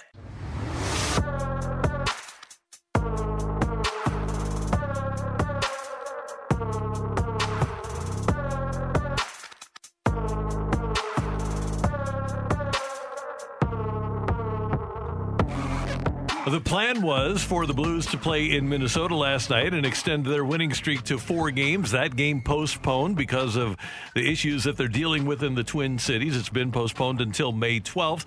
So now the Blues will take on Colorado tomorrow night at Enterprise Center and try to extend their winning streak against the Avalanche. David Perron joins us on the Brown and Crouppen Celebrity Line on 101 ESPN as he does every week with Randy Karraker and Michelle Smallman. David, great to have you with us. How are you doing this morning? I'm doing well. How about you? David, we're doing great. Uh, take us back to yesterday. Like Randy mentioned, you guys are getting ready to play the game. You find out a couple hours before that it's postponed. You've had this happen a few times this season, but what's what's that like on a game day to find out that you're not going to play the game? Yeah, well, it's it's not ideal, obviously, because we were there. It kind of changes our plans. We've had five cancellations, I think, this year, with like three with COVID, uh, one with LA. When we were in uh, Los Angeles, uh, they were stuck in Denver with with some weather issues, and then uh, obviously this one is another uh, different topic. Uh, I mean, I was just scrolling Twitter, and uh, obviously with trade deadline, all that stuff happening, and uh, kind of saw that the I think the baseball game was going to probably get canceled. So I figured that once they do one sport, they all of them uh, jump in together, and we understand the situation, and uh, they have to do what they have to do. David, you mentioned you're scrolling Twitter because of the trade deadline, which I find so interesting. So, is this something that you monitor? Do you and your teammates talk about the trade deadline, or is it more you're going to look at it yourself and wait and see what happens? Yeah, we we do a little bit at times. Uh, we, I mean, it, depending. Obviously, it was uh, pretty interesting for our team the way the last several weeks had been going, and obviously our last week uh, putting up some some good hockey. We we felt like at times we were playing really good hockey. We, we weren't getting the result. I know we, I talked about it with you guys several times, uh, but uh, it was nice. Our last week was was a great feeling in our locker room, and obviously the end result is is that we didn't uh, trade anyone away, and uh, that's a, that's a good feeling. It's a good confidence uh, boost, I think, for our group, and we're hoping to um, to be able to respond to to Army's uh, basically decision to stand pat and and keep giving him more confidence with with our play. And uh, as long as we keep improving, uh, I think he's going to feel like he, he's done the right decision, and we we have to prove that for him. David, he's the Army seems to listen to you guys, and uh, when you tell him, "Hey, look, we've got a chance to do something pretty special here," he he will appeal to what you guys want. How important is that from a player's perspective, especially somebody who has been traded in the past? When the GM says, "Okay, we're going to stand pat, and I'm doing it for you guys because I trust you." Yeah, I mean, Army's great. Obviously, he's he's talked to some guys, uh, not about necessarily like that's his job, so he doesn't need to talk to anyone about his job, but just kind of feeling out uh, over the last. Uh, I mean, the whole season he does that anyway, but um, again, like you, you never know, like what the offers can be. Uh, with with teams, some of our players are pretty valuable for us and for the league. Uh, if if he would have maybe blown away by something, then maybe he has to do it. Like uh, I'm sure there's a tipping point for almost everything, and uh, certainly it did seem like it, it didn't seem like he, he felt like he was gonna get to that point, and uh, we're obviously really happy about that. Um, as teammates and everything, we really believe in each other. I, I saw a quote about Justin Faulk saying like uh, our basically our belief never really uh, went away, and it, it's extremely true. We know how good we can be, and uh, getting Colton Parayko back as as he keeps uh, getting up to speed and all that will be a, a key point to our performance. I've always felt that from you, David. Every time we've talked to you, you've instilled that confidence in us and our listeners about how good the team could be. You mentioned the conversation that we had last week. It's kind of crazy how how different things can be in a week, but you were talking about how things were going to turn around and you mentioned that the team had been doing all the right things and that excuse me, you guys just had to stick together, and the tide seems to turn. You've won uh, three games in a row now. So, did you just do the same things, and things eventually fell your way, or was there any changes that the team made that allowed you to go on this win streak? Yeah, it's a little bit of both, but we we just stuck with it. Uh, one good point, like I, I love like seeing the emotion of uh, Ryan O'Reilly on the overtime goal. Like he's he's scoring a lot of goals for us this year, and he's done that in the past. To see the emotion that he brought for for the overtime goal, like that was that was great to see. I think it, it kind of shows how important this win was for us. And uh, yeah, like we, we we're not going to go away, and we're far from the process to be over. Like we we got to keep this thing going, and that doesn't mean we're going to win tomorrow. But if if we don't win tomorrow, then we got to get right back on the horse and and put up some great performances. We have a really important game coming up in Arizona on the weekend uh, and obviously, uh, not just Arizona, they're all going to be extremely important. And uh, we're we're looking forward to it. Like the the line is is so close to being a, a non-playoff team and and being a really good team in this league. And we kind of wandered like a little bit around for for a couple uh, weeks there, but I'm glad that it seems like we're starting to find our game at the right time. That was kind of the hope and the belief that when we get guys back and we get settled with our group, that we're we're a really solid team in the in this league and um, hopefully we get in. We keep uh, doing some, some good stuff, and I, I wouldn't want to be uh, any other team uh, in the league saying, "Oh, we got to play St. Louis in, in the first round," for example. After everything we went through, uh, some of the, some of the injuries, all that, and, and finally playing good hockey going into playoffs. That's obviously our hope, and, and we want to do that. David Perron with us on 101 ESPN. David Jordan Binnington had that comment last week. We're coming. How much of a leader is he for your team? Yeah, I mean, everyone's. Uh, I we love when Binner does uh, something like that. He's he's one of my. I, I just love that personally. Uh, it, it's not just a leadership part or not. Just like when guys kind of s- stick their head a little bit out more than than the usual quote. And obviously, Binner's uh, done that before. Has responded with great performance, and uh, it's really good to to see that. Obviously, like um, that game that he played against Vegas was, was key for us to start turning this around, putting in result. And what was he? he had like 50 saves or something. He was unbelievable, and we know that from him. We uh, we see it in practice. He's he's not an easy goalie to score, and he competes. He works hard every practice, and it's great to see. And uh, it's interesting when you have a goalie that is that competitive. I know there are some goalies in practice it doesn't bother them if they allow a goal in practice, but to have a guy that is that competitive really does make a difference for you, doesn't it? Yeah, absolutely, and I, it's up to us players to keep pushing them to in practice to make sure that we we do take those those hard shots and we make sure that we try to score on them every single time. You you start building that that basically that battle in practice. I've kind of had that going with Husso a little bit recently, and it's great. You, you see how he's raising his his level every single practice, and he's got that smile when he makes a nice save on you, and he and, and he knows that you thought you were going to score on that shot, but but you saved you. So and vice versa, I give it to him if I score a goal. That uh, just just many ways like that. I think that within each other, like we can all push each other to keep getting better. And uh, the guys have done a good job. We, we've responded, and again, like to go back to, to Justin Faulk's uh, point, is it's never over, and and and we're we're we're only three games into this. We're we're gonna have to do it for 15 more games here. David, you mentioned it a little bit earlier, but what's it been like to have Colton Parayko back out on the ice? I imagine having him there brings an infusion of energy to the team. Yeah, yeah, yeah. Just just to see his name on the on the board, really for the other team, the the presence that he brings. Uh, just uh, is how smart he is defensively, like his body position, the way uh, he puts his stick in the lane, all that stuff takes passes away. So yeah, it's it's a major boost for us, and uh, we're extremely excited. And I, I mean, I'm I'm sure that's a big part of the the reason why we we started having good performances and now we're play, starting to play even better, but we also get the result, and I, I'm sure that's a big part of it. Hey, David, one more thing from me. Are you scoreboard watching like when the Coyotes are playing last night or the Sharks are playing? Are you aware of what's going on in their games, or do you wake up in the morning? How does that work?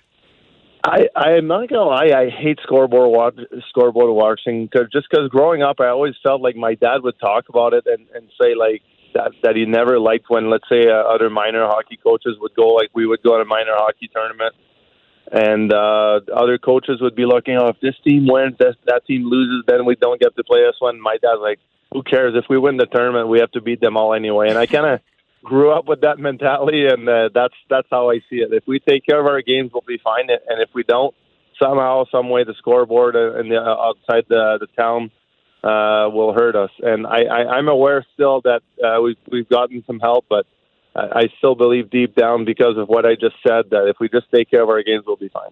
David Perron, always good to hear your voice. Thanks so much for taking some time with us this morning. Go get them against Colorado tomorrow, and we'll talk again next week. Yeah, sounds good. Talk to you next week. I appreciate it. Bye bye, David. That's Blues winger David Perron with us on 101 ESPN. Always gives us a great little tidbit, doesn't he? Or he, two? He does. He's a great chat every week, but I love that thought process that his dad instilled in him because it is so true. If you handle your business and do what you need to do, it doesn't really matter what anyone else is doing around you. Just focus on the task at hand. And that's what the Blues need to do. That's what the Cardinals need to do. And tell you what, look at this team. How lucky are the Cardinals that Yadier Molina is back in the fold? I keep thinking that early trends, and it might be a different conversation at the end of the year, but one of the early thoughts that I keep having when I watch these games is where would this team be without Yadier Molina? That's next on 101 ESPN. We're right back to the Karraker and Smallman podcast on 101 ESPN.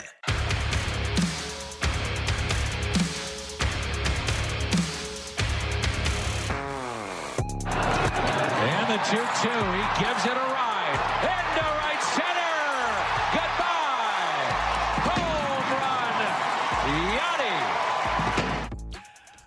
Yadier Molina with another home run and another big moment for the Cardinals. And during the offseason, he talked about how the Angels had interest, the Padres, the Mets, the Yankees, and he landed back in St. Louis. And Michelle, I know that as you watch this all unfold early in the season, you do think about, man, what would this team be like if Yadier Molina was not a member of the Cardinals right now? Emily pulled some great stats for us. He's leading the National League in so many among catchers in so many different offensive categories. And there's so much conversation this offseason about whether or not it benefited the Cardinals to bring back Yadier Molina. And he's coming up clutch in so many situations, whether it's defensively, like always, or offensively for the team.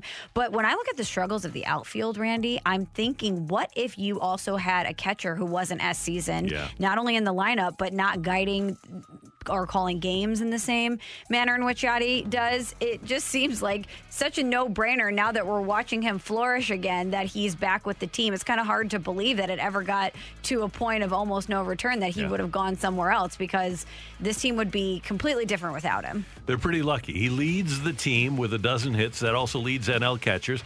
He's first on the team with a couple of doubles. That's fourth among catchers. Second on the Cardinals with two home runs. That's tied for first among National League catchers. Second with eight RBIs on the Cardinals. That's first among National League catchers. He leads the Cardinals with a 353 batting average. That leads all NL catchers.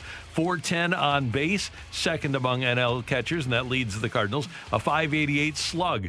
He's playing on a team with Nolan Arenado and Paul Goldschmidt and leads the team in slugging and He's- also He's hitting fourth. yeah, it- it's, it's unbelievable. you know. And his 998, a 998 OPS leads the team. Manager Mike Shildt on his catcher's offense.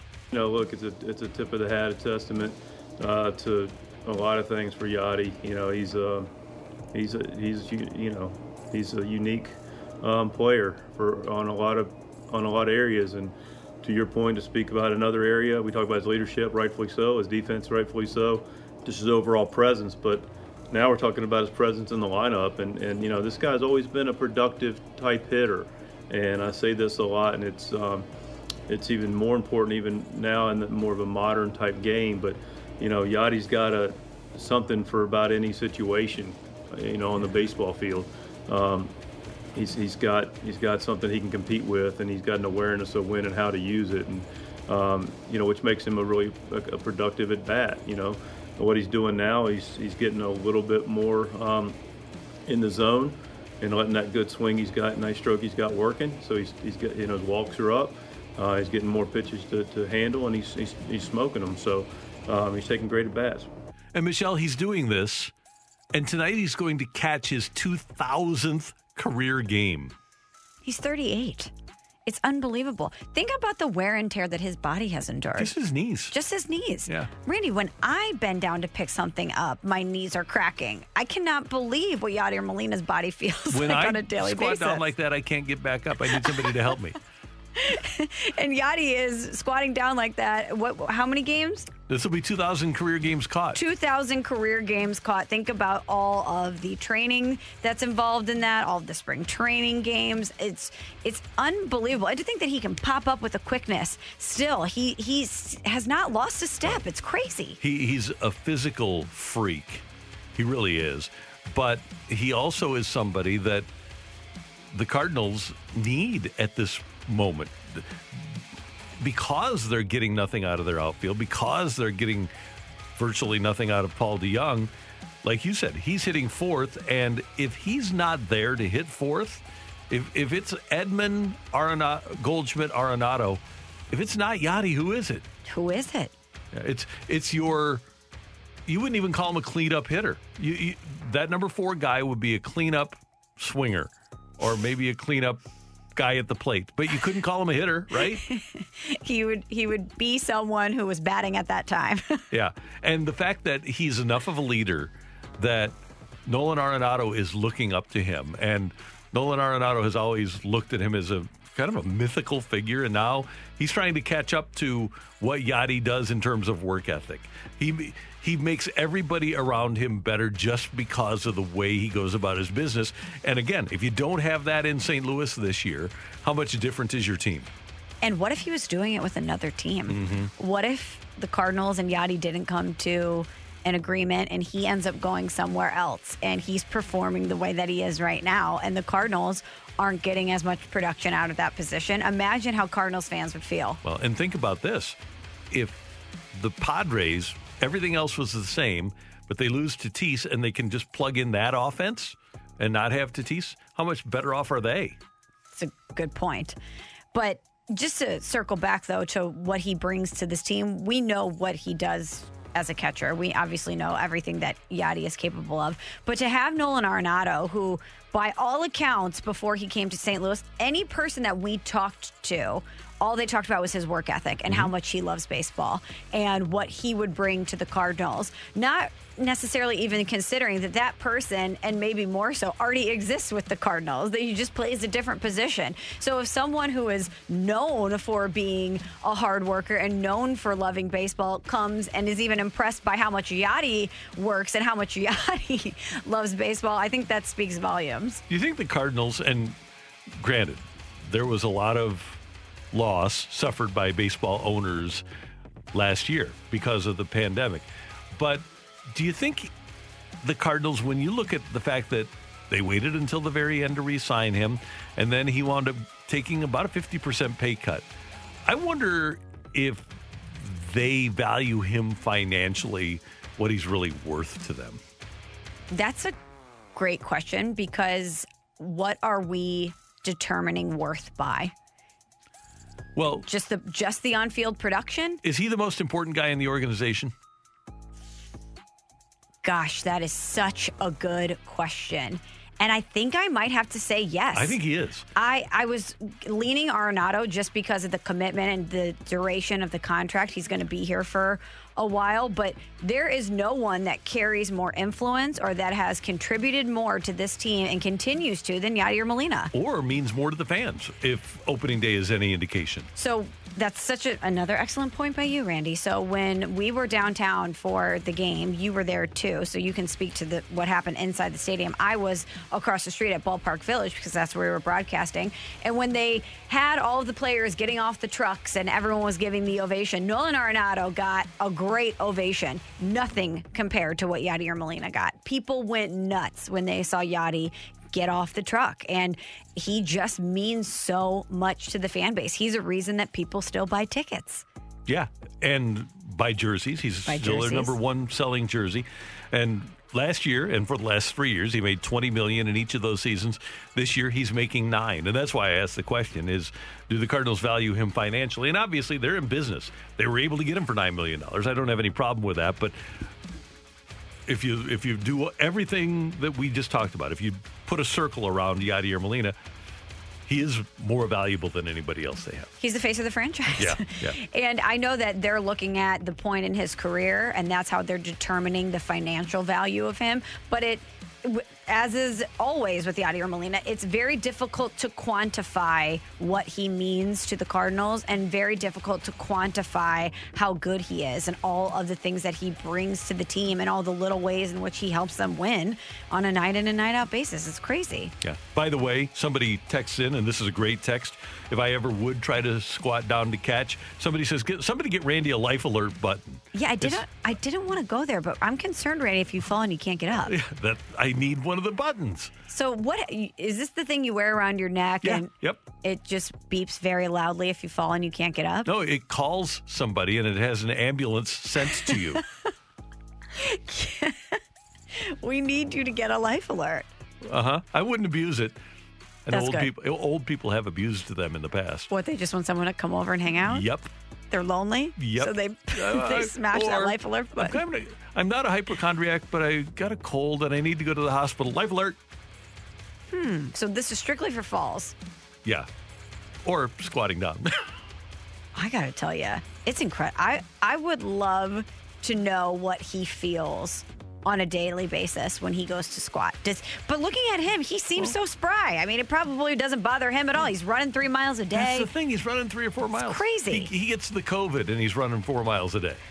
Randy, he had a very um, delicate surgery and was walking out of the hospital. I mean, this guy is, he's on another level. He's not human. That would have been a career ender for me. All, all you need to know is whenever I bring that up, that I didn't even say what it was, and Randy's wincing. Anytime you even mention that one injury exploded. that, that yeah, he had, Ow. every guy in the room cringes. They can't even speak of it or think of it, and Yadi's walk, walking around. He's fine. Yep. Ball one. That's it. That is today's big thing on 101 ESPN. Next up, Michelle's turning red and laughing. It's great. Uh, I don't know where to go from there. you're killing me, Smalls. It's coming your way on 101 ESPN. We're right back to the Karraker and Smallman podcast on 101 ESPN.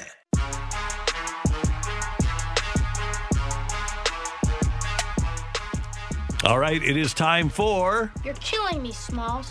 Randy, we know that Hideki Matsuyama, he became the first Japanese golfer to win the Masters on Sunday. This is a huge deal. He is going to be a rock star in Japan. He already is, but now I was I was reading about the financial impact that this is going to have on his life from an endorsement standpoint in Japan, etc. But the fame hasn't gotten to him because he was spotted at the airport when he was leaving Georgia. Multiple fans saw him there. He was just chilling in the Atlanta airport, carrying around the green jacket. He had it draped over the seat next to him that he was sitting at while he was waiting to board his flight. And Randy, he was flying out commercial. Isn't that great? He just won the Masters and he's flying home to Japan and he's flying commercial. And he was going to have to connect in Chicago, apparently, so that he could get a flight to Tokyo. Yeah, I don't think Tiger necessarily flies commercial when he goes home to Florida after winning a Masters. How many of those big name golfers are ever flying commercial? It doesn't happen, and hasn't happened for years. So that was really cool to see him. Yeah, and I loved the the photo with him with the green jacket, just draped over a, an airplane uh, or a, an airport chair.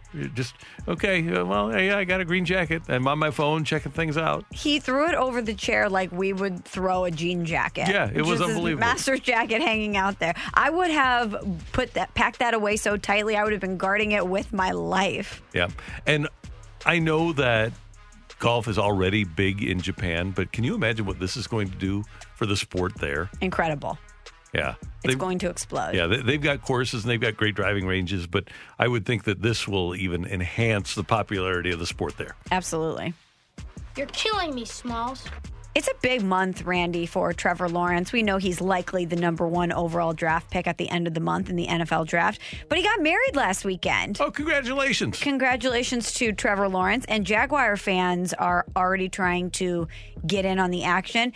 This is something that the internet would do. Some Jaguar fans found he and his now wife Marissa's registry, and they raised about $10,000 and started purchasing gifts off of the registry for Trevor Lawrence. They um, bought a toaster, a vacuum cleaner, and they said any extra money that they had in the fund they were going to donate to charity on behalf of the, uh, on behalf of the new couple That's really nice. or the newly a- wedded couple, yeah, I should say. They've been together for a long time. That's a good thought. He better wind up being good. Isn't it weird though to think that Trevor Lawrence, who's going to make so much money, is registering for a toaster? Yeah, but he's probably never had his own place and probably doesn't have a, a toaster, and you'd need to register, right? So I guess, yeah. happen. Yeah. It just seems. I don't know. I, I, I think it's wild that he got married right before the draft. You'd think he had Mhm. so much other stuff going on, but congratulations to them. But just to think about someone that is going to be such a superstar trying to go to Macy's or wherever and pick out a toaster seems bizarre to me. We use the toaster every single day. Do you? Yeah. A, a regular toaster? Yep. Every day. Whether it's an English muffin or making sandwiches or something like that, every single day our toaster gets used. I can't tell you the last time I took the toaster out. Really? Yeah. I'm not, well, trying to live a low carb life, Randy. Yeah, right. So But you know what I like to do is pop it in the oven, 350, just flip it around a little bit, Uh-huh. get it out, make some avocado toast, something like that. that's good. See, the, the toaster takes a lot less time than preheating an oven to 350. Yeah, you're right. That's true. Do you have a toaster oven? Because some people I know. we I do know. not have one in the house. No. Emily is nodding her head. A lot of people I know are out on toasters and on toaster Yeah, ovens. we, we've had toaster ovens in the past, but no, we don't anymore. And now I'm kind of curious. I kind of want to go to the registry and see which toaster Trevor Lawrence landed on because if it's good enough for the number one overall draft pick, it should be good enough for us. I can tell you, they don't make toasters like they used to. what? Your parents' toaster, man. I'll bet your parents' toaster they got for their wedding. And so you're saying now toasters, break Toasters might easily. last five years. Yeah, they aren't what they used to be. My parents have had their toaster for a See? long time. Yep. What do you think that is? Is it the Apple um, plan here where every couple years it breaks down so you have to buy a new one? I think so. And they used to make them out of metal. Now they make them out of plastic. They just aren't as good. So do you have a vintage toaster? No, ours is plastic, and it's it's going to be need to be replaced here. It's missing a like a the plastic dial thing. It's Oh, the knob that you pop Yeah, down? so Where does that go? Because mine was missing that too. It's like, am I pushing it down so hard that the thing pops off? I don't know where it goes. How does it get idea. lost? Yeah, I'm, I'm the same way. It's like socks. Yes. How, you throw them both in the wash. How does one get lost? I don't know. I that is so appropriate right now for me because I have two separate socks sitting on top of my dresser, and I have no idea where their mates are. Is that I put my mismatched socks on the dresser too because I think when I go to fold the laundry, I'll see the mate and then I'll pair it up Yep. and then they're gone. Where do they go? I played that game this morning. Yep. Did you See, find the- I, I found it. Yeah, Okay, it that's took me a few minutes, but I found I'm wearing the socks now. And you know what the worst part is? Is sometimes I'll get rid of the sock. It'll be there for so long. I've cycled through maybe two, three loads of laundry. I'm like, well, I guess it's, just, it's a goner. And then it pops up and you've already thrown the other one away. hmm We have a, uh, as you know, a golden retriever that likes socks. So the, ours are somewhere. We just don't know where. So just likes to hide the socks or chew them up. No, she hides them. Yeah. and eventually we'll find them. Dogs are so weird with stuff like They are. that. My dog, I give him a treat every day before I leave, and he does this thing where he'll eat half of it and hide the other half. and then when I come home, he goes and scurries and finds it and eats it. I'm Treats like, himself. Thank you. I don't need but- to give you one. But the patience that it takes for him to not eat the whole thing is Right. outrageous. That's impressive. And he is not an obedient dog, so I don't know why he does he does this. Anyway, enough about that. You're killing me, Smalls. Okay, tell me if you would see this movie, Randy. Let me lay it out for you. Okay. Adam Sandler's Happy Madison Productions. Kevin James playing Sean Payton. Would I go see that movie? Do you want the plot? Yeah, sure. Or do you even need the plot? I think uh, the plot would be beneficial to me. Okay, so this plot begins in 2012 when Sean Payton is suspended for the season by Roger Goodell for the Saints bounty scandal, which gives Sean Payton the chance to reassess his life, put it in some perspective. This is from Peter King. As part of his new life, Sean Payton becomes the offensive coach for his son Connor's sixth grade football team, the Warriors, in the Dallas area. Okay, I, I I will go see this one. I was worried about it being Sean Payton sneaking into the trainer's room to steal OxyContin, uh, and I didn't want to see Kevin James doing that. So I'm fine with uh, Kevin James as the sixth grade football coach, though. I don't know if I'm on board with Kevin James playing Sean Payton. That's going to be a tough connection for me to make. I'm looking at a side by side right now. I don't see it. I don't see it at all. And the movie's going to be called Home Team, by the way, for those who care. Uh, I think it's a, a funny plot to think of a head football coach of a team like the Saints going and coaching a football, a youth football team.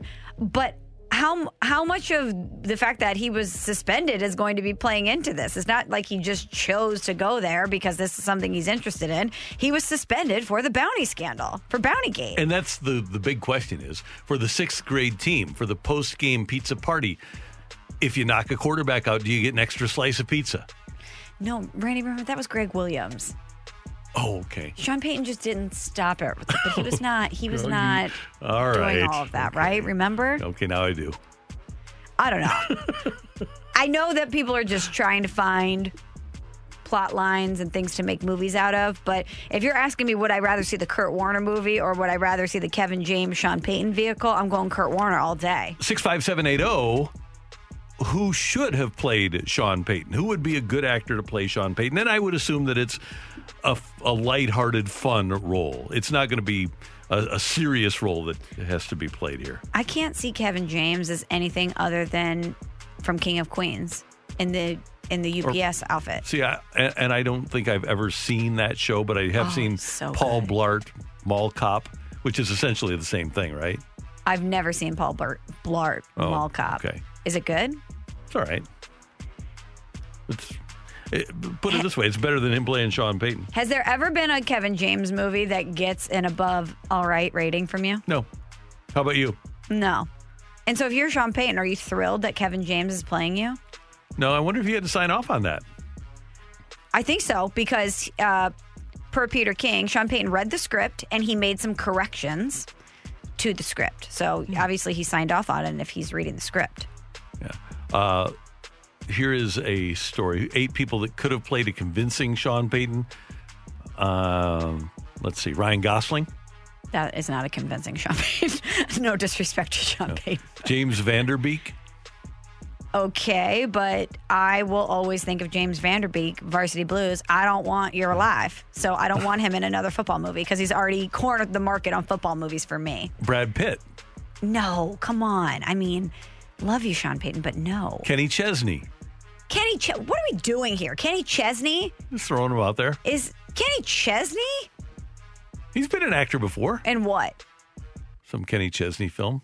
A documentary about his life. Kenny Chesney playing the role of Kenny Chesney. Well, basically, yeah. All right, let does he have an IMDb? Kenny, Chesney. I'm finding out. Kind it. of looks like him. kind of a little bit. I am. But he's- Uh, I, I think we can both agree Kevin James is not the perfect answer. No, it's not. Is there anyone else on the list? No, that was bad. That was a bad list. That was okay. I'm looking. I don't. I don't see any films on the Uh, let old see got- Wikipedia. So many albums from Kenny Chesney. My God, I've been scrolling for like five minutes here. All albums. Uh, Coach Venturi a busy guy. gave me a DVD of a Kenny Chesney football movie, and it was kind of a documentary, but it was good. Hmm. Denis Leary, Patton Oswalt. You know what? Denis Leary, I could see. I could see Denis Leary. Yeah, that's a pretty good call. That one from the 618. I could see it. Bradley Cooper. No, guys, no. He's done a football movie before. That's correct, but he doesn't look like Silver Sean. Linings Playbook, right? Yeah, great movie, right? Yep. Uh, Sean Penn. I could maybe, yeah, okay.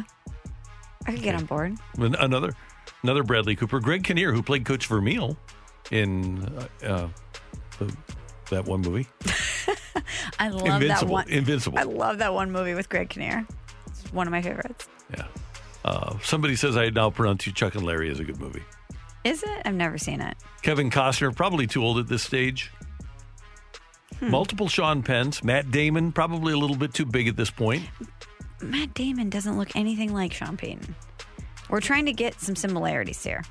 I think Kevin James looks looks more like him than Matt Damon. Jim and this is no disrespect to Sean Payton at all. We're just trying to lock in on some similarities here. The guy that played Shooter McGavin. Actually, don't know his name, but yes, they kind of look alike. Yeah, that would have been a good call. okay.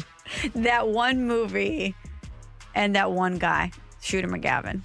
We're so good on Uh, our on our movie stuff here. Well, no, Shooter McGavin was in. Um, Happy Gilmore, I know. Gilmore, no, yeah. but we were saying that one Greg Kinnear movie, oh, Invincible. Invincible. Tim McGraw. Yeah, if we're if we're going country star turn actor, again, Tim McGraw is the play. In uh, Friday Night Lights, There you go. he was great in that role. And I what- hated him in that role. He made me hate him. Wasn't he also in Blindside? Was he? Didn't he play I think you're right. Sandra Bullock's husband? Now that we're here, one of my biggest beefs with the Academy is that The Blind Side won the Oscar for Best Picture. That was just a we love Sandy Bullock. We're going to give it to her. Good movie. Oscar worthy? No. Maybe it was a bad year. I don't even know who was nominated. I'll tell you who was nominated. All right. We'll come back with that. Uh, Christopher Christopher McDonald is Shooter, by the way. Shooter McGavin. Christopher McDonald, love your work. Uh, coming up, and by the way, we'll have that name for you coming up. But uh, does MLB need to clean up their replay system? That's coming your way on 101 ESPN. Thanks, Michelle. We're right back to the Karraker and Smallman podcast on 101 ESPN.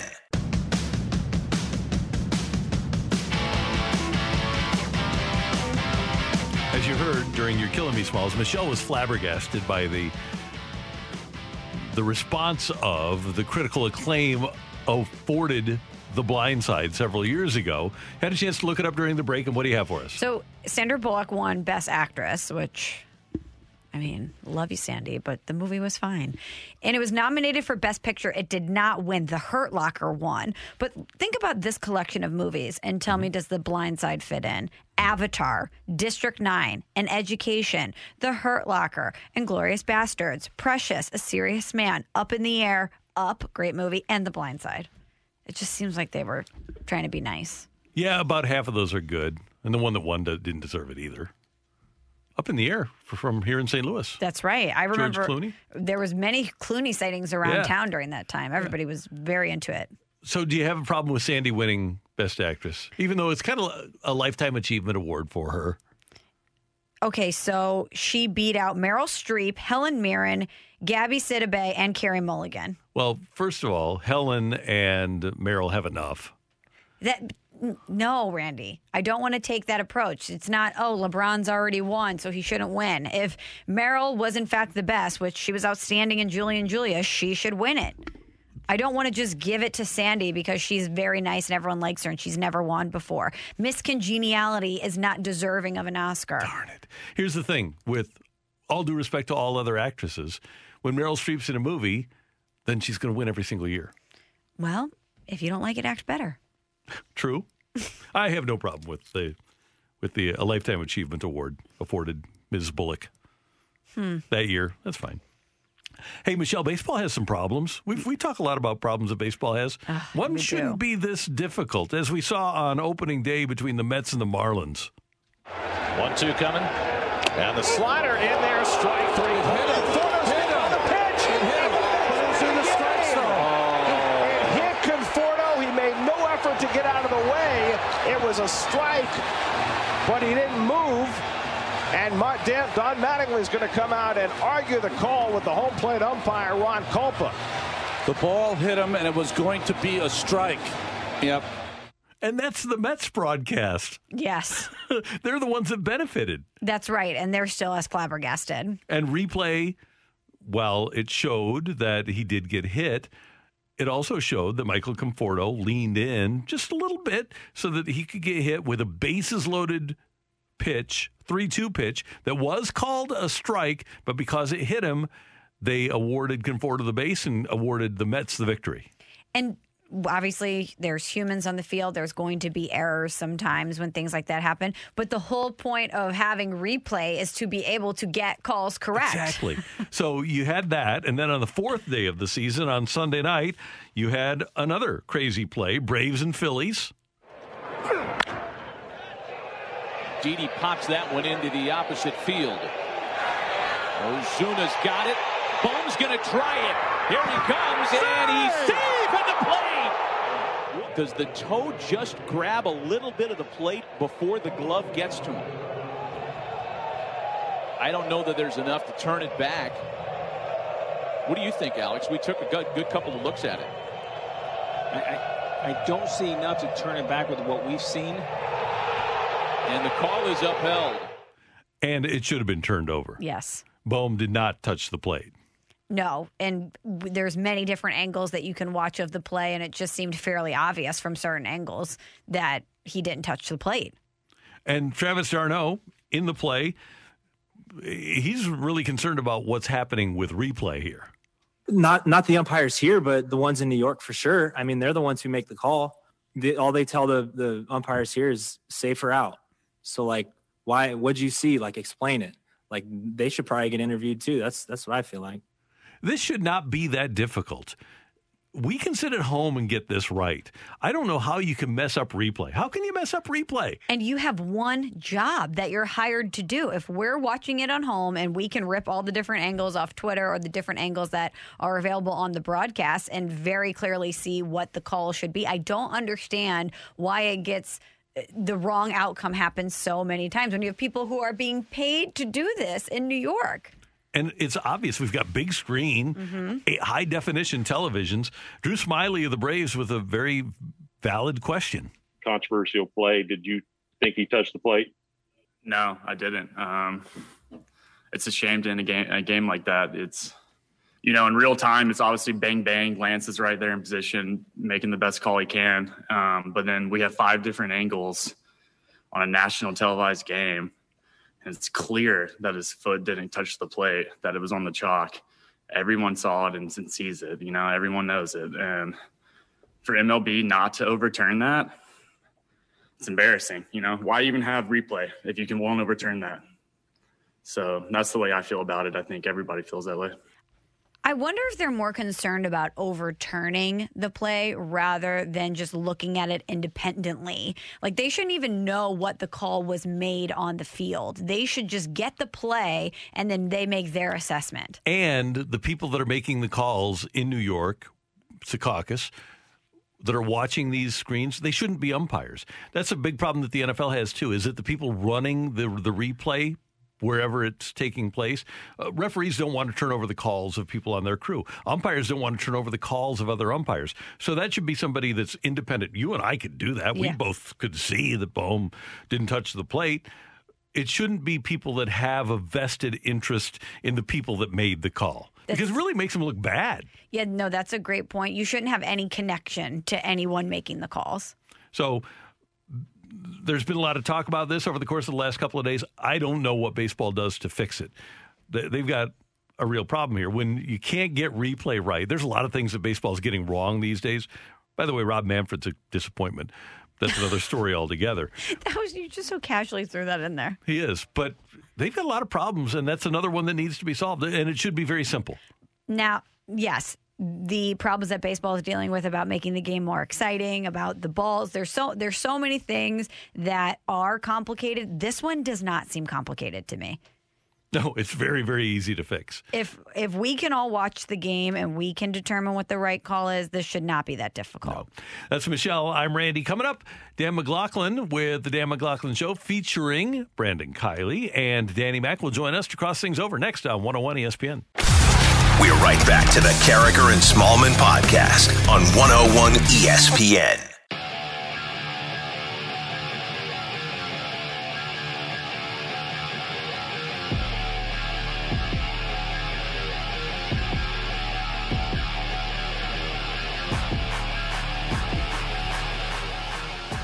Michelle Smallman, Dan McLaughlin has entered the studio. We get news here on MLB Network, which is up in our studio, that Christian Yelich is day to day with a, uh, a back injury. How long do you think he's had that? Oh. About a week back. Hi, Dan. How you doing? I'm doing great. How about you guys? Everything's terrific. Awesome. Oh man. No. you guys always give me no. I laughed so hard when Dan's response to the text last night was just no. That's what I do. I just move on. No. it was so perfect. It was a bad joke, and I no. And not only was it a bad joke, Dan, the second time he had sent it Oh, to he, us. he he dove right in, didn't he? With He was he was working With on it. photos this time. No. That's how I do. Okay, so uh, last night the Cardinals suffered their third consecutive defeat. Hmm. What is most concerning to you about this team right now? Well, I you know, first of all, I think you have to get some kind of production out of your outfield. You're not getting any production out of those guys for the most part. Tommy Edman played right field last night. The other thing is it's going to catch up at some point. The model of starters in what are we 10 games in not going deep, that's not sustainable. No. So that would be my my concern right now. Now, my hope is is that KK can come in. One of those guys goes out. He's in your bullpen, and with what I saw with Oviedo, I, I've got a short leash on Carlos Ponce and to an extent Gant. I thought Gant was okay last night. Not great, but I thought he was kept you in the game. Um, but those three, I think you, you got to look at it and say, are, are these other options going to give us a better chance to win? And then, you know, really out there, you're hoping is Mikolas at some Right. point comes back. Michelle and I talked a lot about the move, but I didn't give my opinion about the move. I was fine with Shildt uh, bunting with Gant and keeping him in the game to try to get a few more outs out of him. I had no problem with that. I did bring up the um, move where he pitched to Schwarber with the right hander. And you've got Cabrera down in the pen. Yeah, I thought that was the one that would have made some more sense. But to your point, if you have him bunt in that spot to get to two outs and runners at second and third, he's clearly saying, I need length out of my my starter. So he pushed it, didn't work, and game two tonight. Uh, we started the show talking about the designated hitter because it, last night was, to me, the quintessential reason why the game is better without the DH. Because it, it I forces, enjoyed it better. Uh, uh, it, it forces you to think, right, and Right. manage along. I, I agree. I've always felt that way. Um, now, after watching these guys hit, That's Wow. Michelle's thought. I'm sitting there going, I don't know, man. Maybe you know you're only forced to bunt a few times. Yeah. Maybe it might be the best thing to let him swing. And if we're looking for offense in the game, and we're and we're wanting, it seems like the younger generation of fans want to have more offense in the game, and that's a very general statement. I don't think everybody does, but or at least more activity is probably the better way to put it. People do want to see that. You know, you have a better shot with a DH as opposed to um, pitchers. I think pitchers are hitting. At last check, it was a couple days ago. I looked; they were batting like 127 or 130. So it's like a Cardinal outfielder, basically. Mm, Not exciting. No. Yeah, I, I told Randy I'm I'm kind of done with with pitchers batting. yeah, I, I get it. I, I understand it. I do think though there's strategy some with the DH. It's just not as much. It's just how you want to play it. But you know, you were asking me what you think, Randy, about the other parts of of the game of where the Cardinals are. Once you get past Edman, uh, Goldie, Arenado, and Yadi now, because Yadi's really swinging the bat well. I don't know if that's sustainable for as much as he plays in his age and you know a full 162. But boy, the bottom of that lineup was there was a lot of guys not hitting. You know, you had uh, you know Carlson's hit and miss. You had DeJong was 0 for 25, I think. Um, somebody else was over like oh, it was Carpenter over for 12. You know, I mean that that's a lot of that's a that's a big drop in what you look at at the top of the lineup, and then as opposed to what you get at the bottom. So maybe they got to shake up the two big guys and figure out something there in between them or move them down. And the scary thing for me is I don't see much hope. Now the Cardinals, they, they've got all of the analytical numbers about hard hit balls, and they they have evaluated their guys. And Mo said to us on opening day, this was less than a week ago. He said, "I think this car, home opener." He said, "I think this will be an impactful outfield." I'm not seeing it. Well, just look at the numbers. Yeah, not there yet. And you know, eh, Dean, I, I think, I think Dean gives you a pretty good at bat. When I watch him play, I, I've always liked him. Um, but Williams, verdict is is still out. Lane Thomas has been of this group the biggest disappointment for mm-hmm. me. Now I've seen him play one game this year in the major leagues, but I'm just talking to watching spring last year. You got O'Neill out. That's that obviously hurts. And Carlson's young, and you're trying to you know get him going in the right direction. I I have to caution myself when I say this, and I think everybody else. I mean, you are ten games in. However, it's just the trends of what you see right now that aren't good. Yeah, and you see Arizona go out and sign Josh Reddick, who's got a good and uh, Major League Baseball history, sign him to a minor league deal. Right. And so I, but I think they have made this commitment to these guys, whether you like it or not, and sink or swim. That's what's going to happen. And their thing is, and it's valid, and we are being impatient because we are only 10 games in. But what they're saying is, you people are complaining about Luke Voit and Randy Arozarena. We don't want to do that again. Well, I think I think that's why they're gun shy with this. I agree, um, and I don't blame them. But I also think that, and I talked to Mo right after the season, and he said, you know, we have to just do a way better job of evaluating what we have in house. So w- one got away, and it was a, g- a really good one, and it's what we need right now. It's Randy Arozarena. So, um, and we'll see if that sustains itself. But he was awfully good last postseason, and he's had some good moments already this year for Tampa Bay. Um, but we got to look in house of what we got. You know, and our, what are we missing? Like, is there something that we're missing that we're not seeing? Because there's some good ones that have gone away. They've been really vocal about that, the Cardinals, that they wanted to evaluate the, these guys this season. And whether it's working out or not right now, that's what the plan is. And they're going to execute it that way. I, I wonder how long they go, though, because, for example, Well, you've already seen Tommy Edman go to right field. Yeah, right. Uh, so there, there's some impatience, I think, with them down there too. Are you better off if you're at the Cardinals with a guy that has done some things, a, a 157 hitting Gregory Polanco, than a 157 hitting Williams, Justin Williams? Well, you It's- want to pay for it? That's I mean, the thing. It's, you know, you, you got to go. It, it comes down to winning and paying. And Bill DeWitt told you the other day when you asked the question, there is going to be some flexibility at some point. There's going to have to be a. You would think there's going to have to be a move made because, like you said, half of the starting lineup can hit right now, and half of the starting lineup can't. Yeah, it's just maybe what with currently constructed, what you do, you just you take the hot guy and you ride him until he gets cold. Then the next guy goes, and then you ride him until he gets cold. If he gets hot, and I mm-hmm. think that's one of the things they're going to do. I mean, I think look at the, what they're doing with the cleanup spot.